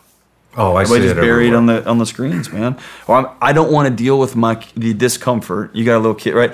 I don't want to deal with the discomfort of an unruly child in a restaurant. It's embarrassing. It's annoying. They knock a water glass over. They don't like this food. Like that's just part of being a parent. I can make all that go away. Just hand them a phone, yeah. right? And that's generational, man. Because then you have a kid that doesn't know how to what decorum looks like, doesn't know what respect and dignity looks like, doesn't know how to control their body for an hour, um, and all of those things ripple through a society, it ripple through a community. And so it's it's a group of restaurants saying no phones welcome, like they did when they said no smoking in here. Everyone's like, oh, we're gonna shut you down. They didn't. People just quit smoking in there because they wanted to go eat in the restaurant. There are no phones allowed in this restaurant. It's gonna take something like that. It's gonna take a group of parents at a school saying, we're not gonna everyone. If we all agree, no kids on phones. Everybody in, cool. We're gonna do that. And it's gonna take stuff like that. Man, the whole distrust thing you were talking about too. I mean, just thinking about being a little kid and you got your parents think, think one way, you got the school that thinks the other way, you got your friends that think this way. Everybody, like I was saying, the sciences seems to be Mhm. The manipulated on both right, yeah, sides. yeah. And um, and what the hell? I mean, where where are kids gonna? I thought my teachers were the smartest people in the world. Me too. here's what beyond the smarts. I thought my teachers loved me and cared about me. Yeah. I thought my minister at church loved and cared about me. I thought um, I'm trying to even go back when I was the, the earliest memories I have. I thought that Ronald Reagan and George H. and I thought Bill Clinton. I thought they loved me and wanted the best for me. Right. Um, I don't think that's a. Cl- I thought my doctor knew everything. Mhm. Right. And if he said to do it, we just did it. Because the doctor said we don't have that anymore. And it's less about like again, I hope you hear what I'm saying. Like it's less about I disagree with your advice. It's more there's a pinhole in the air of the institution, and um, I heard it put best the other day. Um, I mean, everybody from Jordan Peterson to Esther Perel. I mean, these are people all over the aisles saying we have some common stories that bind civilizations together, and we pulled the thread on all of them all at the same time. And so we're going to have to decide I'm going to build better things that are going to make these um, dysfunctional things obsolete. That's a better, harder road to hoe than it is to just go burn everything to the ground, right? One of them, and you can correct me if I'm wrong, because I'm I'm getting out of my lane here on what I don't know. One of them feels very much like the Greatest Generation that came from World War II, and we're going to mm. channel this into a collect. We had a collective purpose here, defeating evil, and now we're going to have a collective purpose here. And of course, psychologists we can pick this apart, but they came home and built versus what you experienced in overseas, which is we're just gonna keep burning. It. Oh, you build up a little, we're gonna burn it down. We're gonna build up a little, we're just gonna burn it down. And one of those, right? One of these, you end up over time with some functioning societies and some some institutions that help everybody move forward. Yes, they got cracks. Yes, they got to be, we got to work on them. There needs to always be critics. All that's important, but it's better than nothing, right? It's better than scorched earth. And so, um, yeah, uh, absence a group of people getting together saying, let's start building, let's start doing something right, let's start creating. Um, man, yeah, it's gonna be tough. It's gonna be, it's gonna be a long century. Do you think that are there any other implications from from COVID that you think are gonna? I think the general, again, like, what if the next one's bad? Yeah. Right. What if the Shawn Ryan disease rip, ripples through? I mean, nobody's gonna put on a mask. Nobody's gonna stay at home. Nobody's gonna not work. Right. Yeah. And so we've we cried wolf too much and too loudly on both sides of the. We everyone's yelling, and so now the next thing, yeah, it could be tough. It could Yeah. be tough. Yeah. What do you What do you think, man? Like, what are you What are you experiencing? With with uh Like, what like as as a young dad, as a like you've seen a lot of the world, you've experienced a lot. You get the emails from all over the country. Um, I think the biggest thing that I've taken from the the I'll say this, the first thing that comes to mind is I had no idea how many people in this world live in fear all the time. All the time. And that became the the veil got lifted when Mm. COVID happened. And you know, my son wasn't born, you know, he's 11 months old. So um but I, I saw I just saw fear everywhere. Yeah. Fear that your rights are going to be taken away. Fear that you're going to catch the virus. Fear everywhere. Yeah. You know, and and I just I don't live in fear. I never Right, have. right, yeah. You know, I don't live in fear, and and I don't want my son to grow up living in fear. how do you balance? Um, so some would say I don't live in fear, but I still put on an oven mitt before I grab my cast iron skillet off the stove. Mm-hmm. Right. I'm not scared of the skillet. It's on fire. Right. It's Yeah. hot. So I'm gonna take precautions because I'm not dumb. Right. I don't live in fear of my gun but I don't load it till I'm out, till I'm getting out of the car to go hunt, and I, I keep it on state, right? So I take precaution. How do you balance not living in fear with rational smart? Well, Because I feel like mean- it, I feel like it got wiped, right? I don't live in fear, which like I'm just gonna act insane, or I'm scared of everything, and I'm not gonna I'm gonna hold my breath for the next for the rest of my life, right? It's, there's got to be a balance there. Yeah. I mean, for me personally, I guess we all live in fear to a certain extent, right? We, we, I mean, I have, I have a fear that I'm going to be out with my family and there's going to be an active shooter. something happens, there you go, You know you what I mean? yeah, yeah. So what do I do? I figure out the solution. All right, I'm not going to let that control me and not go anywhere for the rest of my life. Right. I'm going to learn how to handle a weapon to Mm-hmm. be able to protect my family if that were to happen, and then I'm going to go about my day. There you go. You know, and and for me, that was the same with COVID. And I, at the beginning, I took it extremely. I was the guy out there with the Lysol can Yeah. hitting my packages, Yeah. you know, and then Then you then we got more And then I- information. and then we yep. got more information, right? and then I formulated, and because the science was manipulated on every front, everywhere you look at, the media, everything, Yeah.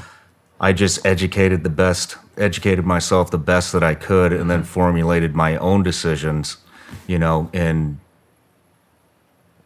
to be able to move about my day back to normal. Right. I, I look at the problem, I figure out the best solution for me, and then I'm I move about my day. And, And go so you on. did that. You did it on a micro scale. What I was talking about a minute ago on macro scale.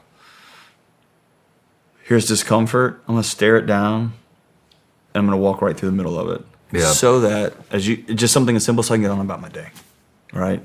What do I have to do to get on about my day? I've got to have to learn this. I got to learn a new skill. I got to learn how to do these things. I got to educate myself. I don't even know how to educate myself in the right way.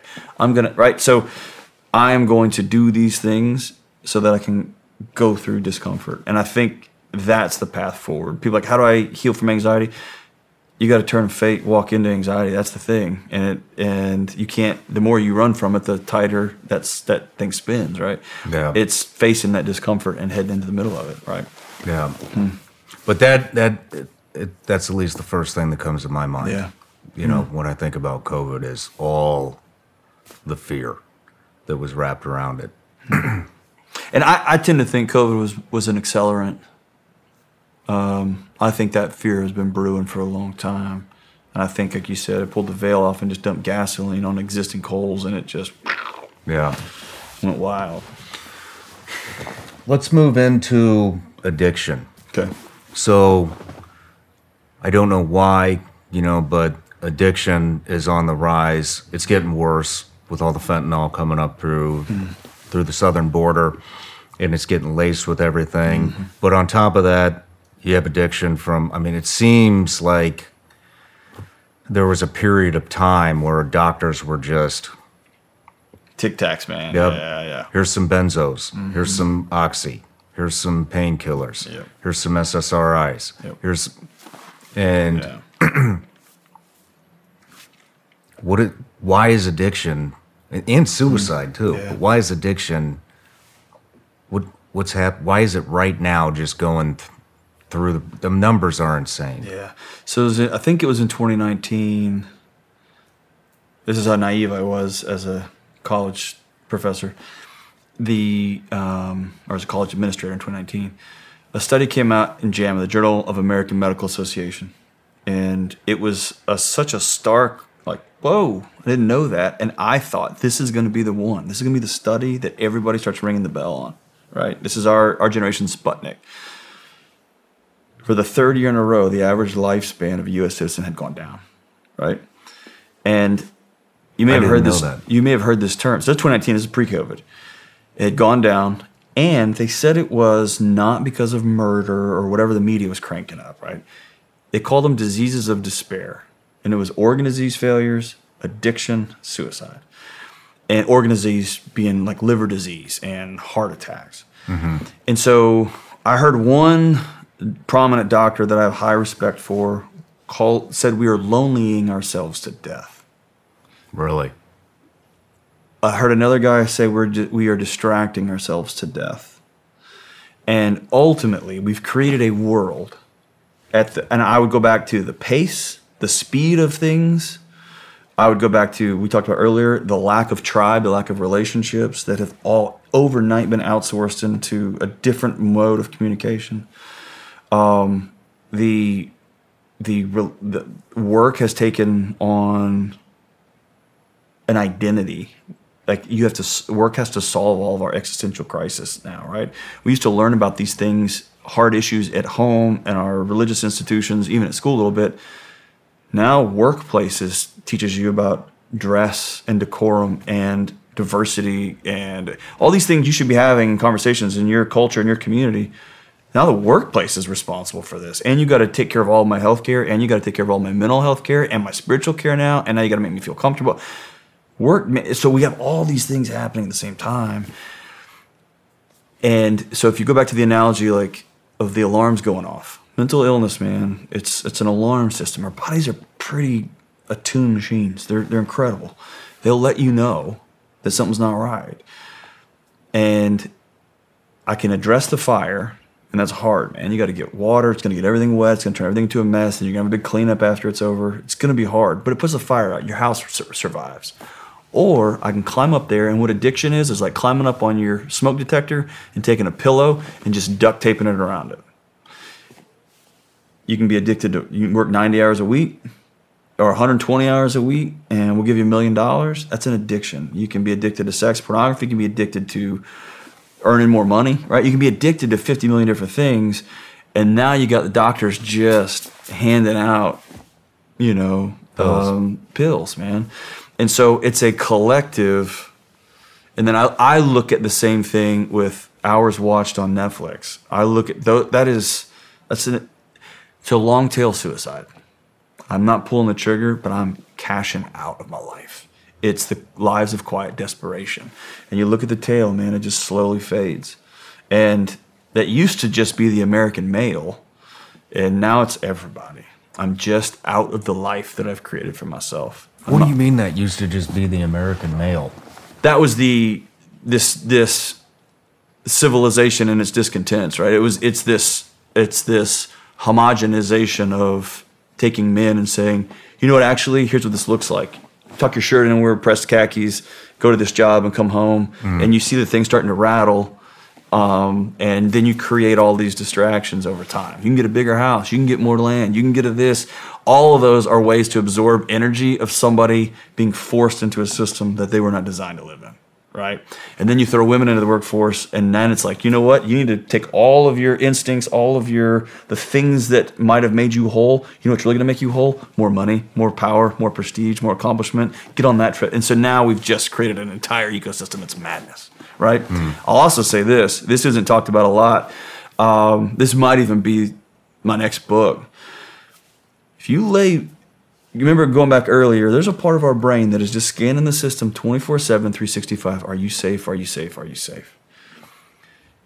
Part of safety is do you got a community? Do you got a gang? Do you have people that you can call at 2 a.m.? Part of safety is are you in an abusive situation? Is somebody hurting you? Are you in an abusive work, toxic work environment, whatever that is? The third one is autonomy. Do you get to choose what happens to you tomorrow? Right? There's a natural built in who's control are you driving or somebody else driving your life? And we don't talk about this a lot, but we have the most insanely indebted society, voluntarily indebted. Debt forever was a it was a it was a slavery tactic. It was a way to capture people and mm-hmm. control their movements. And now we do it for a shiny car and a shiny t shirt, right? And so there's a part of our brain that is screaming, We're not okay. You don't get to decide what you do tomorrow. Toyota Motor Company does. Or Bank of America decides what you do tomorrow, not you. So you're in an abusive situation at work, keep showing up, dude, because you have no other options, because you owe $100,000 in student loans and in credit cards and your stupid truck payment, right? It's like, and we've created this world and said, I need to have all these things. And our brains are screaming at us, we're not okay, we're not okay, we're not okay. And it can't, we can't live. You've been in a building where the, the, the fire alarm's going off. Mm. It's just so loud, right? And the, the blinking lights are so loud. Eventually, you either have to get out of the building, you, someone's got to go clip the wires and cut that thing off, or you just have to put on some headphones and veg out and that's that's the opioid crisis. That is fentanyl. That is I'm just out. I can't. I'm stuck here. I'm out. I'm just gonna go through my life, and then I'm gonna be done. Yeah. And that's where we are.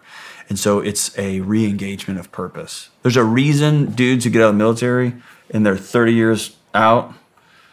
As soon as they get back in a gang and back with the team, they're all talking about 30 year old stories. There's a reason high school football guys who are 40 run into each other they just go back to telling the old high school stories because for most of us that was the last time we were part of something bigger than ourselves it was the last time we were part of a team that had a purpose towards a, a, a goal. And as a society we do not have that.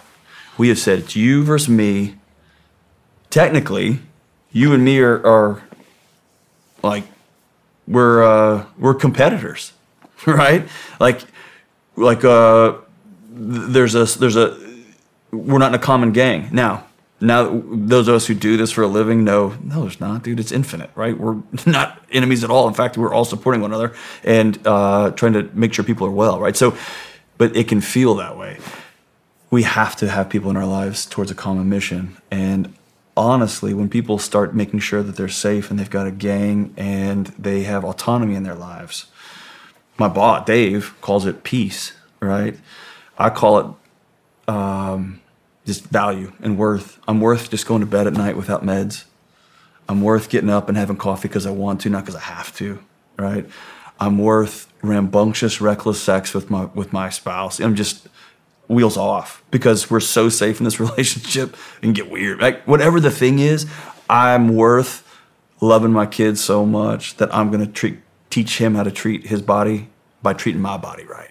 I'm gonna model that, right? So we have this sense of worth, and it's this and in my job, in, in, my day job, watching people come in and they've paid off two hundred thousand dollars, they've paid off their house, they simply walk different, man. Like, cause it's for the first time, it's like, oh, I'm unchained, I'm unshackled, and I've got peace in my life. And by the way, to do this, we had to work on our marriage. We had to figure out a new way to talk. We had to become a team and a unit, and we had to get some other people in our lives to walk with us. And now all of a sudden, this whole thing, now we've got a new journey that we're healing toward. Does that make sense? Yeah. And so it's all of it but I think it's people saying, you know what, I'm worth more than sitting on my couch. Like I'm worth more than a life of quiet desperation. Um, what does that look like? And some people, the, the some of the language in the faith communities have been, you know, churches are dying. They're not. CrossFit's the new church. Um, like listen to podcasts and getting a podcast community is the new church. Facebook groups the new church. Yoga communities. People are gonna find ways to get together and to have a common sense of purpose and mission. Can it be something bigger than abs? Can we do something bigger than that? You know what I mean? Yeah. Uh, can we do something more bigger? That's that's a more collective, uniting front towards a, a common good. And that's just honestly, I'm gonna go revise my answer. There is light at the tunnel. Maybe it's not a hundred year thing, mm. but it's gonna take young dads like me and you to say we're gonna do better. You know what yeah. I mean? You know, um, off this off the topic of addiction, but something that uh, I'm noticing too is, and I'm guilty of it. Um,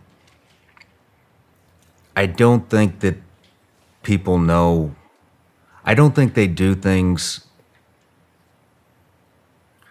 We're always worried about what everybody else wants, you mm-hmm. know, and um, like the five year old might get a he might want a red fire truck, but he wants the red fire truck to post on Instagram to show all his friends that he's got the red fire truck. And as soon as that's over, he doesn't give a shit about yeah. it. And I see that happening with adults and with everything from cars to private jets to watches to, and I see all these people and they're buying all this shit that they don't even appreciate. They don't I don't think they even want it. They just want it because everybody else wants it, or they think everybody else wants it. And what's that old Fight Club line? It's uh, buy, working a job that we hate to buy things that we don't need to impress people we don't even like. Yes. Yeah. Yes. yeah. Yeah. I, f- I feel like that is had gas thrown on it as well. Yeah. And it's peacock feathers, right? It's I used to have my peacock feathers that I would show my little tribe I can show the planet, right? And there's so many coming in. yeah, it's just a, it's an arms race. So how do you get people to turn inward mm. and figure out what they want? It's it's man, this is a word. Talk about a word that's just been beat to death. Um, for me and my wife, it was solving for freedom, and not solving for freedom in some obnoxious, like esoteric way what is a way we can build a life for ourselves and model for our kids and our community that we can have the most peace? Let's work really hard. And what I mean by really hard is I was the dean of students of a law school, a great law school, right? At a great salary. And I drove a $3,200 1992 F 150 that was a piece of junk. It was hilarious. But my truck was a depreciating asset So I bought them at the bottom of I bought it at the bottom of its depreciation, so it would lose none of my money, and that's how I got to and from work when I wasn't riding my bike to work. And so I decided, well, we've got this issue, we got this issue, gas prices. It I'll just ride my bike. I'm gonna get healthy. I'm gonna do right. So I started looking for ways. Where's ways we can unhook from the tether? Right. Let's just don't have a TV in the house for a season. That sounds okay well, now we're to have to go for walks together. And now we're to have to talk because that's boring, right? So, all these things downstream, people want to go to TV or Instagram to learn how to talk. Just go for a walk, right? So, it's unhooking. How can we owe nobody any money? Yeah. How can I un. And what I found is, contrary to what I expected, when I bought suits at Marshall's for half price, or I got them at the half price rack at the sale, A, nobody ever said to me, they may have talked behind my back. It never stopped me from getting the job that I wanted, right? Yeah. Um, driving my truck was turned hilarious. It was funny. Everyone gave me a hard time about it, but in a good natured kind of way. And then you started quietly watching people sell their, turn their leases back in and buy a car with cash. Yeah. Because when people say, why you drive that crappy car? I don't know anybody any money. And it was that simple, like, ah, right? So I'm going to begin to solve for freedom in a way that how can I move through the world, right? That's why I went and got another graduate degree. I, all my education was in working at universities, right? My master's degree, my PhD was in education. Like, I thought if this system shifts a little bit, I'm going to mess. Well, I worked at a university that gave me a free class every semester, so I thought I'll get another degree in counseling so I have some options to get right. So it's just living a life of freedom. By the way, I was going to read these books anyway, so why not? Um, for, like you're a great example. Like I've got this set of skills, and I think maybe the greatest skill you have is the skill of how to learn a new skill. And so, like, man, I'm going to create this thing. Well, then I'm going to have to learn how to do photography. I'm going to have to learn how to set up cameras. I'm going to have to learn how to. And you did it, right? Yeah. And so if podcasting goes away tomorrow, like the medium just dissolves, you've got so many new skills you know what I mean? You've got yeah. communication skills. You'd be a great therapist. Some, like so, I'm going to continue to solve for freedom, which means I'm going to live a life of discomfort. I'm always going to be pushing towards something. I'm learning how to hunt my own food. I'm going to learn how not because I think it's coming down. That's a good skill to know how to do. Yeah. Right? We got big gardens. It's solving for freedom, in the in the in the truest sense of that word. Interesting. Yeah. And really, I guess if I'm, but I'm, I'm, I'm just processing this as I'm talking. Solving for freedom is really solving for peace what's the least amount of like drama? I'm gonna know my neighbors. Yeah. You know what I mean? I'm, I'm gonna do these things that are gonna give me peace throughout my day. If I have a hard conversation I need to have, I'm just gonna have it now. I'm not gonna think about it for four weeks. Let's have it right now. Let's move into some of this active shooter stuff. Okay. That's definitely on the rise. Yeah, man. And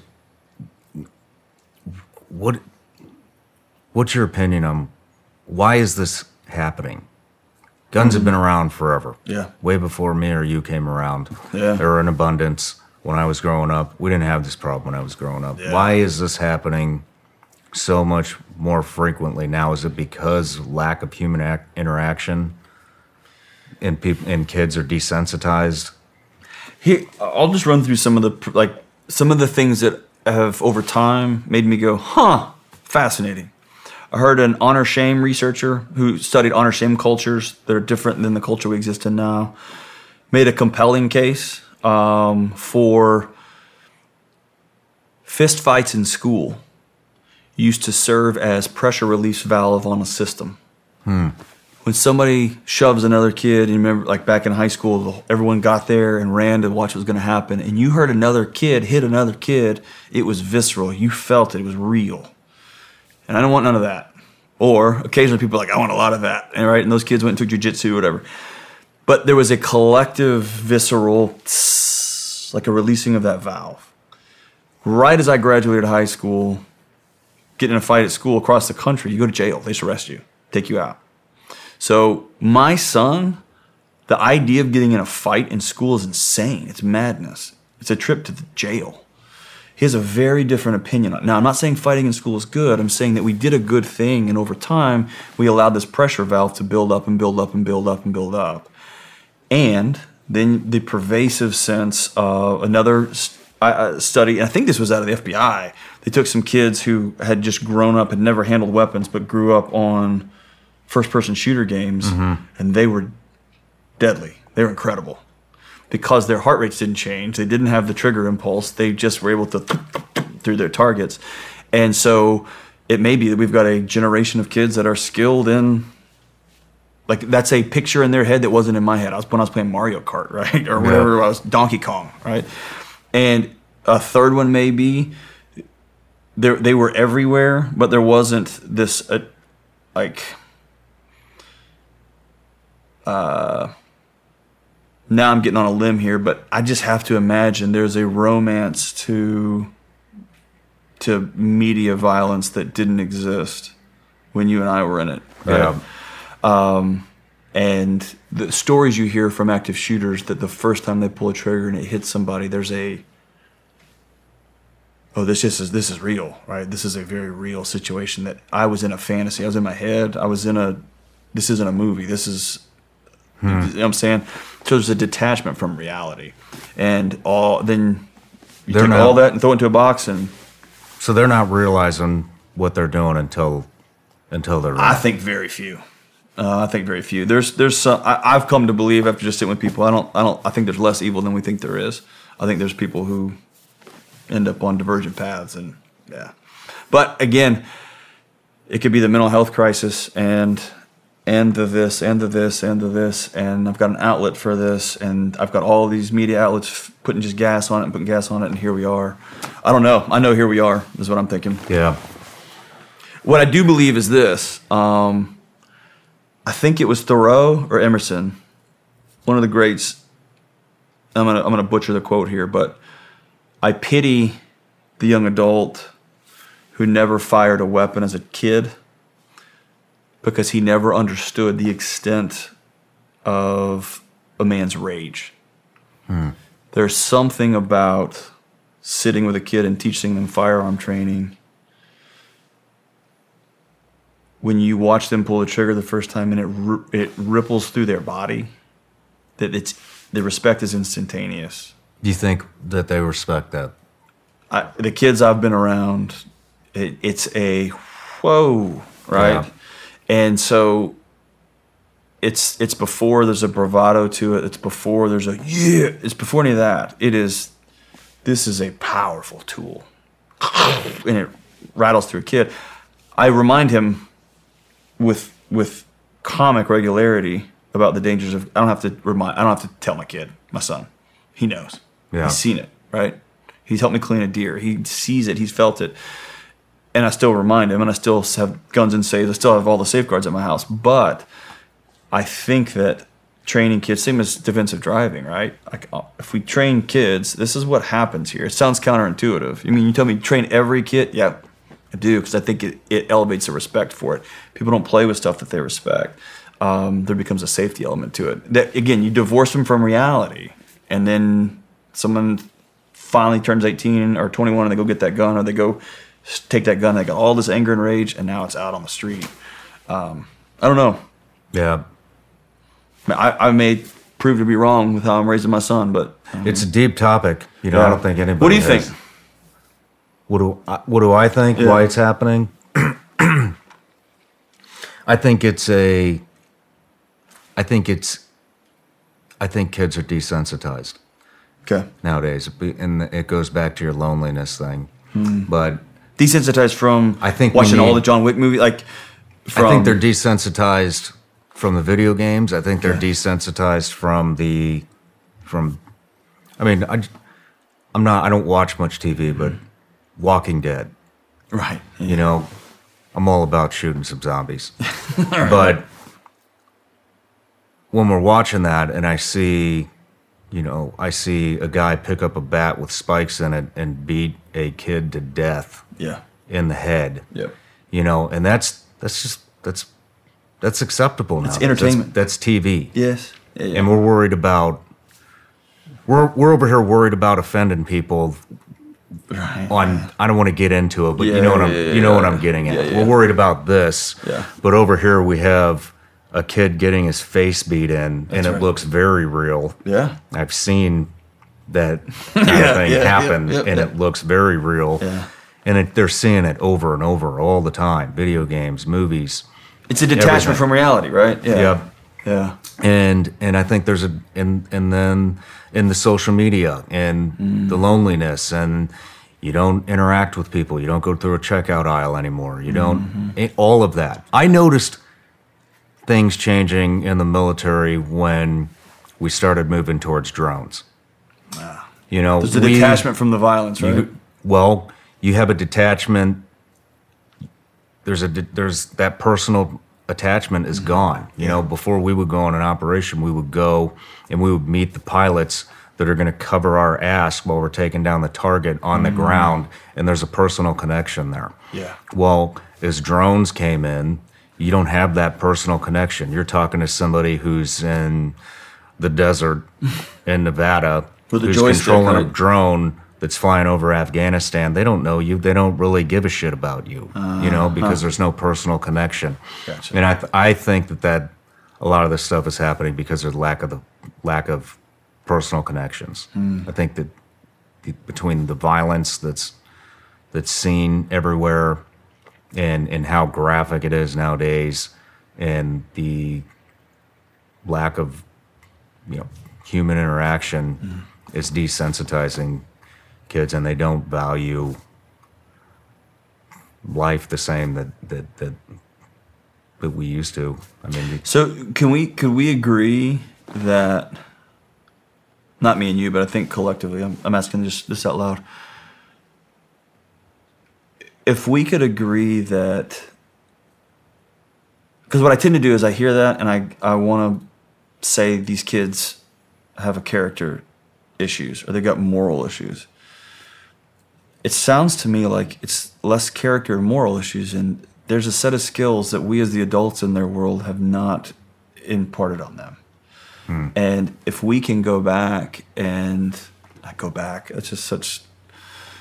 well, even old the parents. But You know, yeah, I, the parents yeah. i mean lack of lack of personal connection within the family because Mm-hmm. you, you go out to you go out to dinner you go out to lunch you go to the mall and you see parents glued to the phone Right. all the time you know Yeah. just like you were saying two inches apart And here's the thing, though. My six-year-old away. daughter, if I'm in there scrolling on my phone, she says, "Hey, Dad, look at this picture." And the picture's like of I don't know, dragons and wolves. I don't know what it is. It's uh, some world she lives in. Sometimes I don't know what she's talking. about. I don't want to look at it. I'm trying to look at something on Instagram, and I'll scroll and go, "Yeah, that's cool, honey. That looks nice."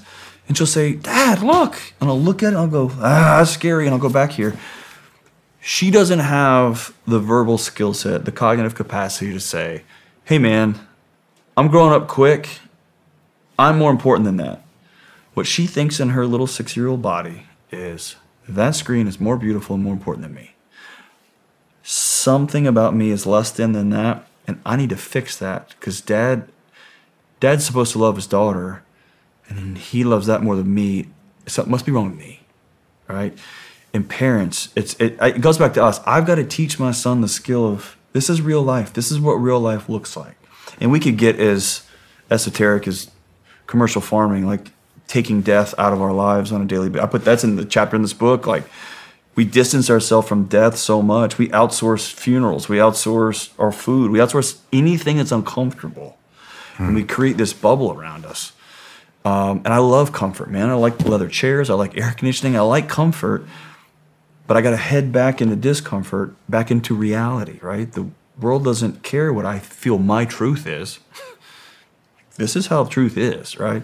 And yeah, I think you're right. I think I think the ki- kids get so separate from reality and consequence and truth that man, I'm angry. I'm just so enraged, and this is how I can solve this problem, or this this will stop the hurt, right? yeah And man, then you're off to the races.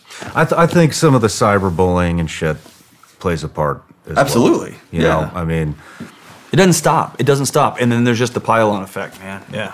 I mean that's some serious shit these kids are going That's through right. nowadays. To, to, to And again, they're kids, yeah, and we don't let them buy cases of beer, and we don't let them drive, and we don't let them fill in the blank. I give them these stupid boxes and say, make good choices, man. I, I just they, they gave my granddad. He's an he, he passed away a few years ago. He's an amazing man, World War II vet. He's an awesome guy.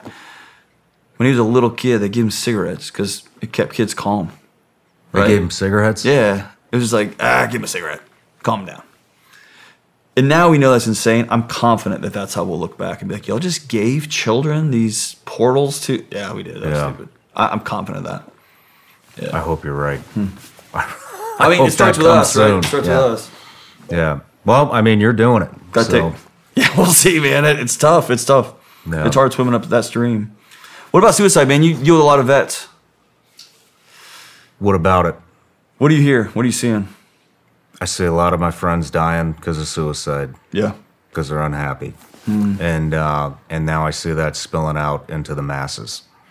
And um, vets are killing themselves for very different reasons. I, I Why, think. why do you think they? Why do you think they are? I think there's a couple of reasons. I think one is the inability to reinvent yourself. I think is a big thing. Yeah. Um, but it's not really discussed a lot. I think a lot of people. It's definitely a lot of past trauma, you know, but also, especially for people that came from kind of my sector of the military and the special operations world. Mm-hmm. I mean, you're you're there's nowhere else to go. You're at the you're at the tip of the spear. Yeah. You are the best of the best. And then when you leave, none of those skills Then you're, just, then you're just Dan selling insurance, man. And just, Yep. Yeah. It- you literally are. Yeah. I became a real estate agent after the Yeah, SEAL there you go. failed Yeah. miserably. Yeah. But um, but uh, I I think it's I think it takes and even even not even in just that sector, but it, there's a feeling you get being in war and combat when you're engaging, Mm-hmm. being engaged, and you're not ever going to feel that again. right. You know, and I'm not. I'm not saying necessarily it's a good feeling, but it's an It is. addictive It's feeling. truth, yeah. Can I can I get beneath that? Yeah. Going back to the original conversation we were having earlier, um, I have to imagine something as cheesy as the connections I have still to this day. I'm in my 40s now. To the kids that I played high school football, Super 5A high school in Texas. If I saw one of, if I heard the name of one of those guys, I'd be like, yeah, let me give him a buzz. Let me call him. Right, guys I've talked to in 20 years. Yeah. I still feel the same. I can't imagine the exponential difference of camaraderie and connection. So I can imagine being in a room or being down a hall and the bullets are flying. But it feels like beneath that, there's a level of trust. I'll never forget my buddies as a SEAL. I asked him, I just had a thought. Did you love the guys you were on, like uh, on uh, mission with? Not not romantic. You want to date them, but did you love them? And he said something to the effect of, "It was a unfathomable connective love. It was a deep, unique love that was that I know for a fact he will die for me." Yeah. And that is something that is hard to replicate in a suburb, you know, four years later. And I wonder unplugging people from that level of camaraderie. Absolutely. Is that it ultimately? Because then that's a set of skills. Then I've got to teach men and women, you got to go make friends. And I know it's Mhm. going to be awkward and they're going to be different friends than you've ever experienced.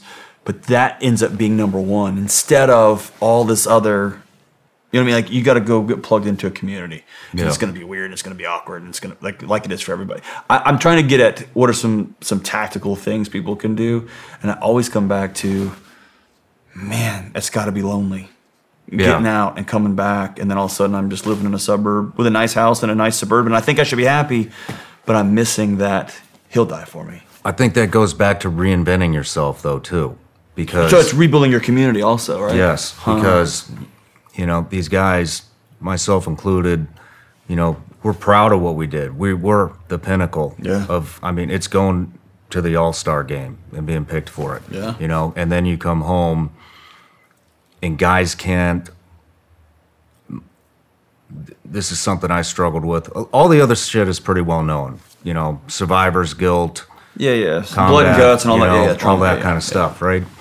and the camaraderie, missing being part of that. Yes, I think where guys really struggle and and it's not getting enough light is reinventing themselves, being able to box that up. Yeah, I was a SEAL and I worked at CIA, and that doesn't define who the fuck I am. Right. I boxed that shit up and I put it away. Yeah, I'm proud of it.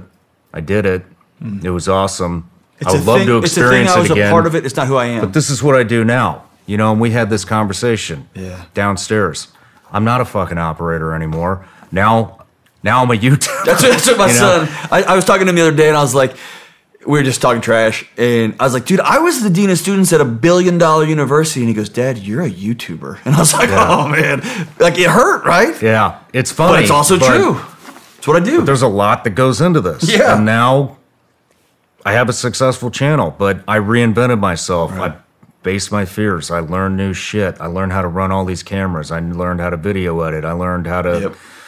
Photo edit. I learned how to read algorithms. I all that kind of But- shit but we- I reinvented and I invested my time and now hmm. I have this. You know, I was able to reinvent myself and I think I was able to reinvent myself into other communities and learn how to communicate with people that aren't type A's. Yeah. And and So we got a culture that tells us just be confident. I think that's nonsense. I think confidence comes from accomplishment. Accomplishment comes from taking another step after another step after another step. And you've regained confidence because you took a step and I learned a new thing and that opened this door. Then I got to learn these things, right? So now, I, I don't know, it, it feels like there's just this rebalancing of I'm confident again, right? Yeah. And I think that's the story of life. Because I'm confident in my marriage right now, and then something's going to happen, or I'm going to get old, or one of our parents is going to pass away, and then that confidence is going to get wobbly again, and here we are back learning again. It's can I get back up? Can I get back up? Can I get back up? yeah, Um, that to me feels like the the arc of life, right? it's a great way to put it. yeah, Uh, that's that's incredible, man. That the the there's a there's a suicide researcher out of Florida State. Um, last name's Joiner, and he gave me the the uh, not me personally, but he put out a framework for suicide that has has proven true over my career. And I, I we talked offline. I've done too many funerals. I've been in too many houses. I've cleaned up too many suicide scenes.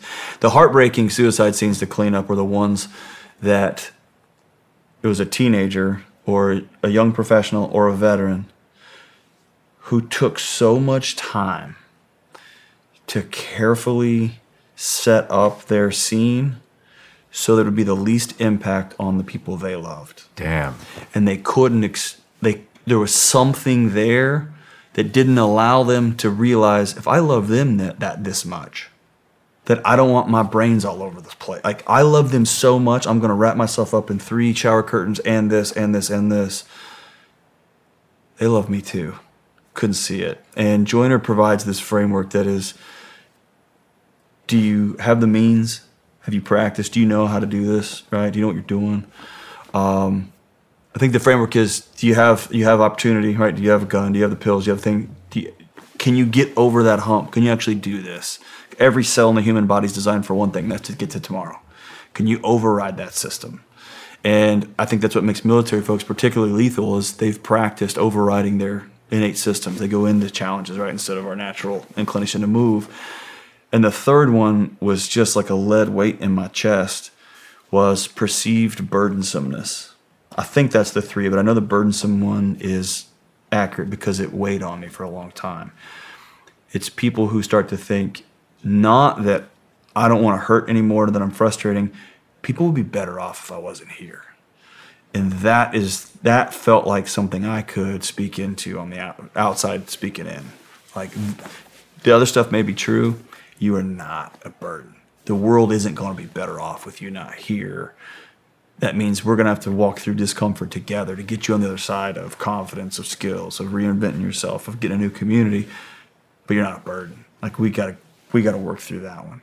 And over and over, I just want this hurt to stop. I want to stop. And I'm tired of being a disappointment. I'm tired of not being my parents thought I was going to be. I'm tired of letting my wife down. I'm tired of drinking again and drinking again. And I would just be better if I wasn't here. And that tends to be the message. If I can point on that, you're not a burden, you're not a burden, you're not a burden. Um, and then I think we're in a, dude, I think we're in an oxygen tank.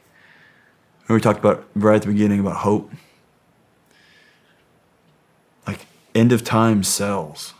It just does, man. Yeah. And I mean, if you, the climate's going to kill us in 25 years. The Republicans are going to kill us in 25 years. China's going to kill us in 14 years. Russia's going to kill it.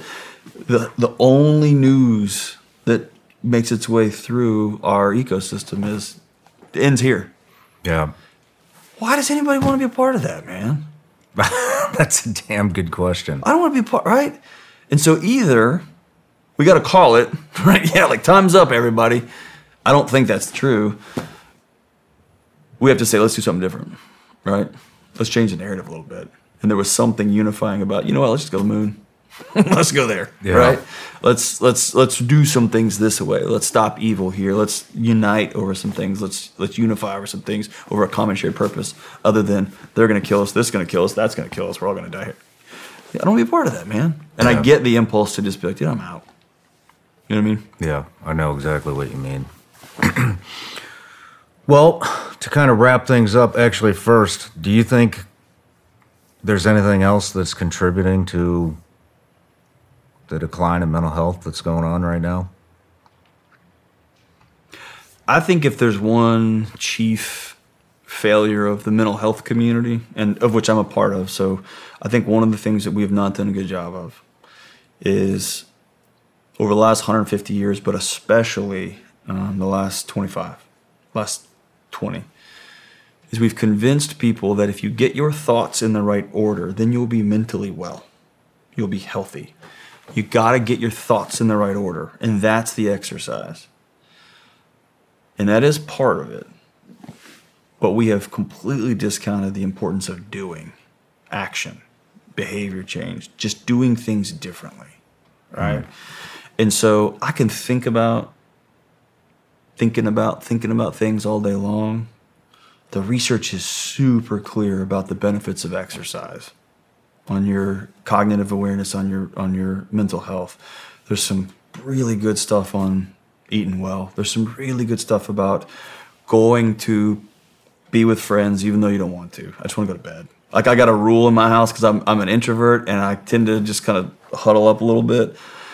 Um, if somebody invites me to go watch the fights, and my first thought is, dude, I just want to go to bed. I have to go. I have. I. It's a. It's a non-negotiable. You got to go because I know I've never gone to watch the fights with a group of guys and come home sad that I went. It's always good that I went, even though I stay up too late and I ended up eating a bag of Doritos that I shouldn't have. Like the camaraderie and the we're all. We don't even have to look at each other. We can all just sit and face the TV this way, right? We don't even have to Yeah. communicate, but we're all doing a thing together. So um, I think we have to stop discounting the importance of uh, our feelings are important.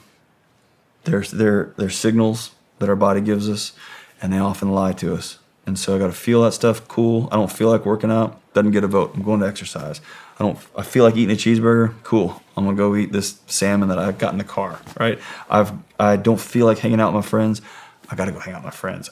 If we could create a series of things that I'm gonna go do, and be conscious of our thoughts, um, I think that's the path forward. And we tend to bifurcate. I'm just going to grind it and kill it and go crush it. Well, good. That's a recipe for you're going to burn yourself out. You're Yeah. going to start hating everybody. And then I'm the worst thing that ever happened to me. I'm the worst thing I ever did. I'm just a bottle of feelings, and that's all I'll ever be. That's not true either. And so I think we've got a, a we we've just sat down, and I almost I almost wonder what what therapy would look like if we did it on a treadmill instead of on a couch, right? Like it, uh, that probably makes for a better meme than a reality. But um, there's something about let's start acting, let's start changing the way we talk, let's start changing the way we talk to ourselves, dude. If you're like me, I talk to myself in a way, dude, that if I heard somebody talk like that to the woman at the register at a grocery market, I'd go to jail. Like, Yeah. I, I wouldn't let you can't talk to her that way. And dude, I talk to myself, you suck. You're the worst freaking dad. I do that to myself all the time. Yeah. And it just becomes the stew that fires off the cortisol and adrenaline, and now we're off to the race. So it's it's I got to start doing stuff different, man. and I think then you'll start to see the the the turn be made. And man, I, again, I remain pretty optimistic. I think we got a got a hoot of a century ahead of us. Yeah. But also, man, it just takes a couple of dads like you and me and people listening to this. What? Because a lot of people are already down that road. Yeah. What? For people that are going down that road, you know, whether they're in the beginning of depression or or in the thick of it, what are? How do people get ahead of it? You The- know, I think a lot of people wait too damn long right. before they start to seek any type of advice or help or, or anything. What? When do they start? Every single uh, faith tradition that I've know anything about, worldwide, historical and otherwise, has some aspect of something we call confession. And we've made confession about saying all the bad things you've done. It's more the act of sitting down and looking at somebody and saying, I'm not okay. And I think it's the great David Kessler, the grief researcher, who says grief demands a witness. There's got to be something that I can sit down and, and look at somebody and say, hey, I'm not doing all right. That is that's step one into healing. Saying it out loud, writing it. People would call my show, and I was new to this whole thing, and they were calling in so often, and none of these calls made the air, I don't think, but they would they'd end up editing them out. They'd call me and tell me, "Hey, I just cheated on my wife. I don't know what to. How do I have this conversation with her? Um, I hit my kid a little too hard. What do I like? What do I do now? Uh, fill in the blank." My first question to them was like, "Dude, why are you calling me?" To a person, every answer was, "Dude, I got nobody to talk to. I got nobody." And so it's creating a context, creating a world so that um, if I get to that moment, I can uh, reach out and call somebody. Now, you and I live, we were just talking, we live 15 minutes apart, right? Out in the woods out here. We live 15 minutes apart, nice community. It would be insane for you to pick up the phone and just be like, hey, man, I, you know what I mean? You don't know me that well. You've got, Yeah. fri- but if you come over and help me sight in a couple of rifles for deer season, and my kids are playing with your kid, and your wife and my wife become friends, and you go hunting with me, and then you come help me mow my. Now we're creating a context by which I'm going to feel okay saying, "Hey, tell me about this, man, because I'm not seeing this right." See what I'm saying? And we tend to jump into this without building this. It's like trying to do the CrossFit games without doing any pull-ups beforehand. You can't do that, man. Yeah. So I don't know. It's kind of where I land. What do you think about like first signs? Should it be I'm not happy, so maybe you should start looking at talking to somebody or or To or me, making it's the- changes or To me, rage and anger tend to be that's first sign.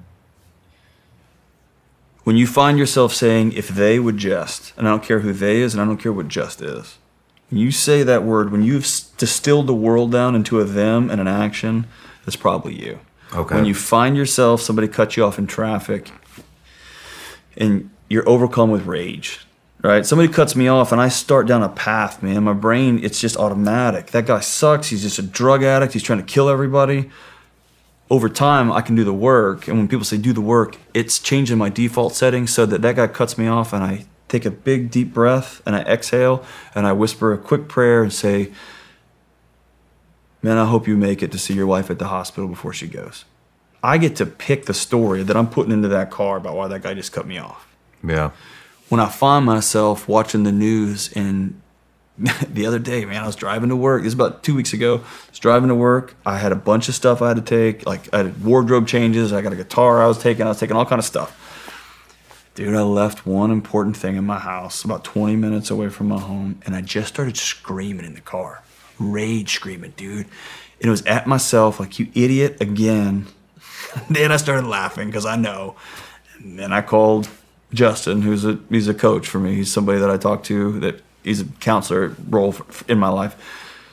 Like, yelling at myself in the car again. it's like so, right, but I that was the trigger for me. Like I knew I I want to yell at this high school referee at my kid's little league game. That is not a problem with him. That's a problem with me. It's a freaking little league game. Why am I so mad?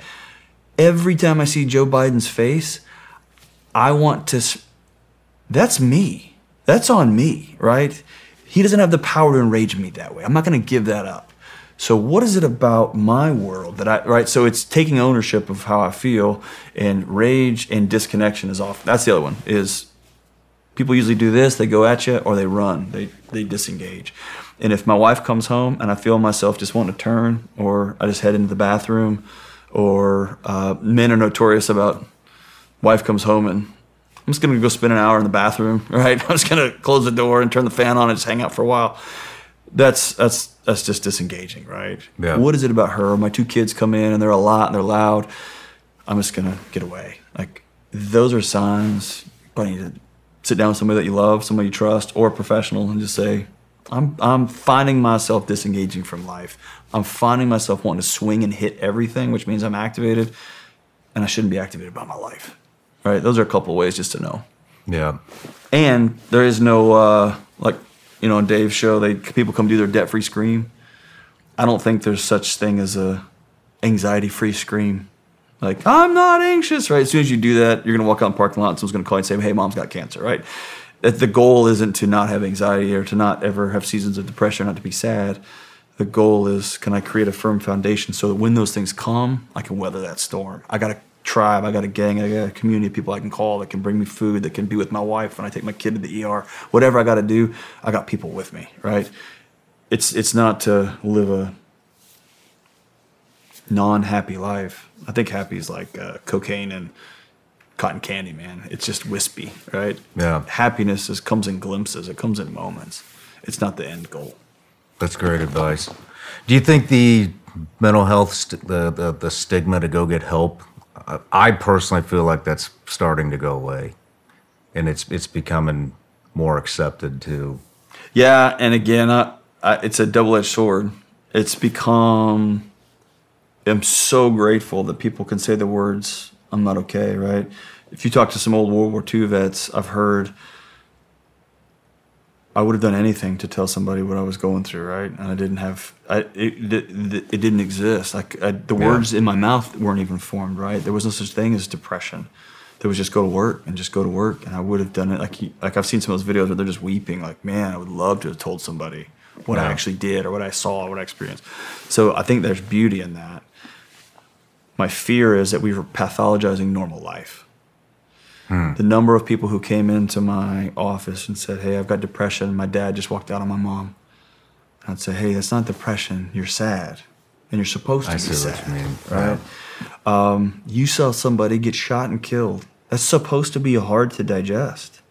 Like, if you are able to just digest that and go to the supermarket, probably should go talk to right. So, we've pathologized any sort of uncomfortable feeling, and made it a diagnostic and made it a crisis and made it someone you got to go talk to a professional about.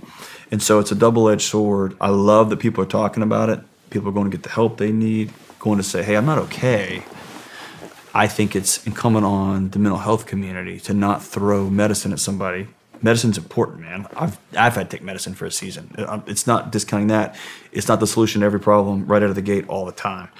Um, it's asking somebody or being honest with somebody saying, "Yeah, your mom died." It's called grief, and you're not you're going to be in a black hole for a season, and that's right and good.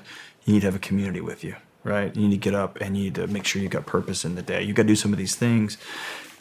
You're not broken, man. You're supposed to be sad. It's it's living into some of those things, right? Your wife cheats on you. You're supposed to be devastated, man, because you went all in on this, right? It's supposed to hurt and be hard. And now let's excavate the scene and let's rebuild something new together, or let's call it whatever the thing is, but let's don't pathologize life, right? Yeah. But yes, I am grateful that people, especially in the circles I've run in, tough guys who are strong, who are have seen stuff and done stuff, are now able to say out. They've got permission to say I'm not okay, and I think that's that's incredible. Yeah. Yeah. I do too. Yeah. I didn't even think about the other side of that though. Yeah. I'm glad you brought It up. It can be up. disempowering too. Yeah. yeah. But well, John, I know you got some. You're a busy guy. No, it's good, And uh, but I just want to say thank you. Uh, link in your book below in the description. And uh, before you do go, what do you got coming up? Oh man, we're running and gunning. Yeah. Just got the show, and uh, we're about to hit the fall, so it's the live event season. So we'll be out on the road doing a lot of live events and doing all kind of wild stuff, man. Nice. Well, I'll link everything below in the Thanks, man. description. And uh, hey, thanks for feeding my addiction, man. Hey, This my is- pl- there's plenty more where that came from. so needs to come with some insulin. I, I don't know how you did that. These are like the best gummy bears, and I'm a connoisseur. Like they're so good, man. they're so good. Thank you. Yeah, you're welcome. Thank you. Awesome. Thank you for hospitality, brother. I'm grateful. My pleasure. Best Yeah. of luck to you. You too, brother. Thank you. Cheers.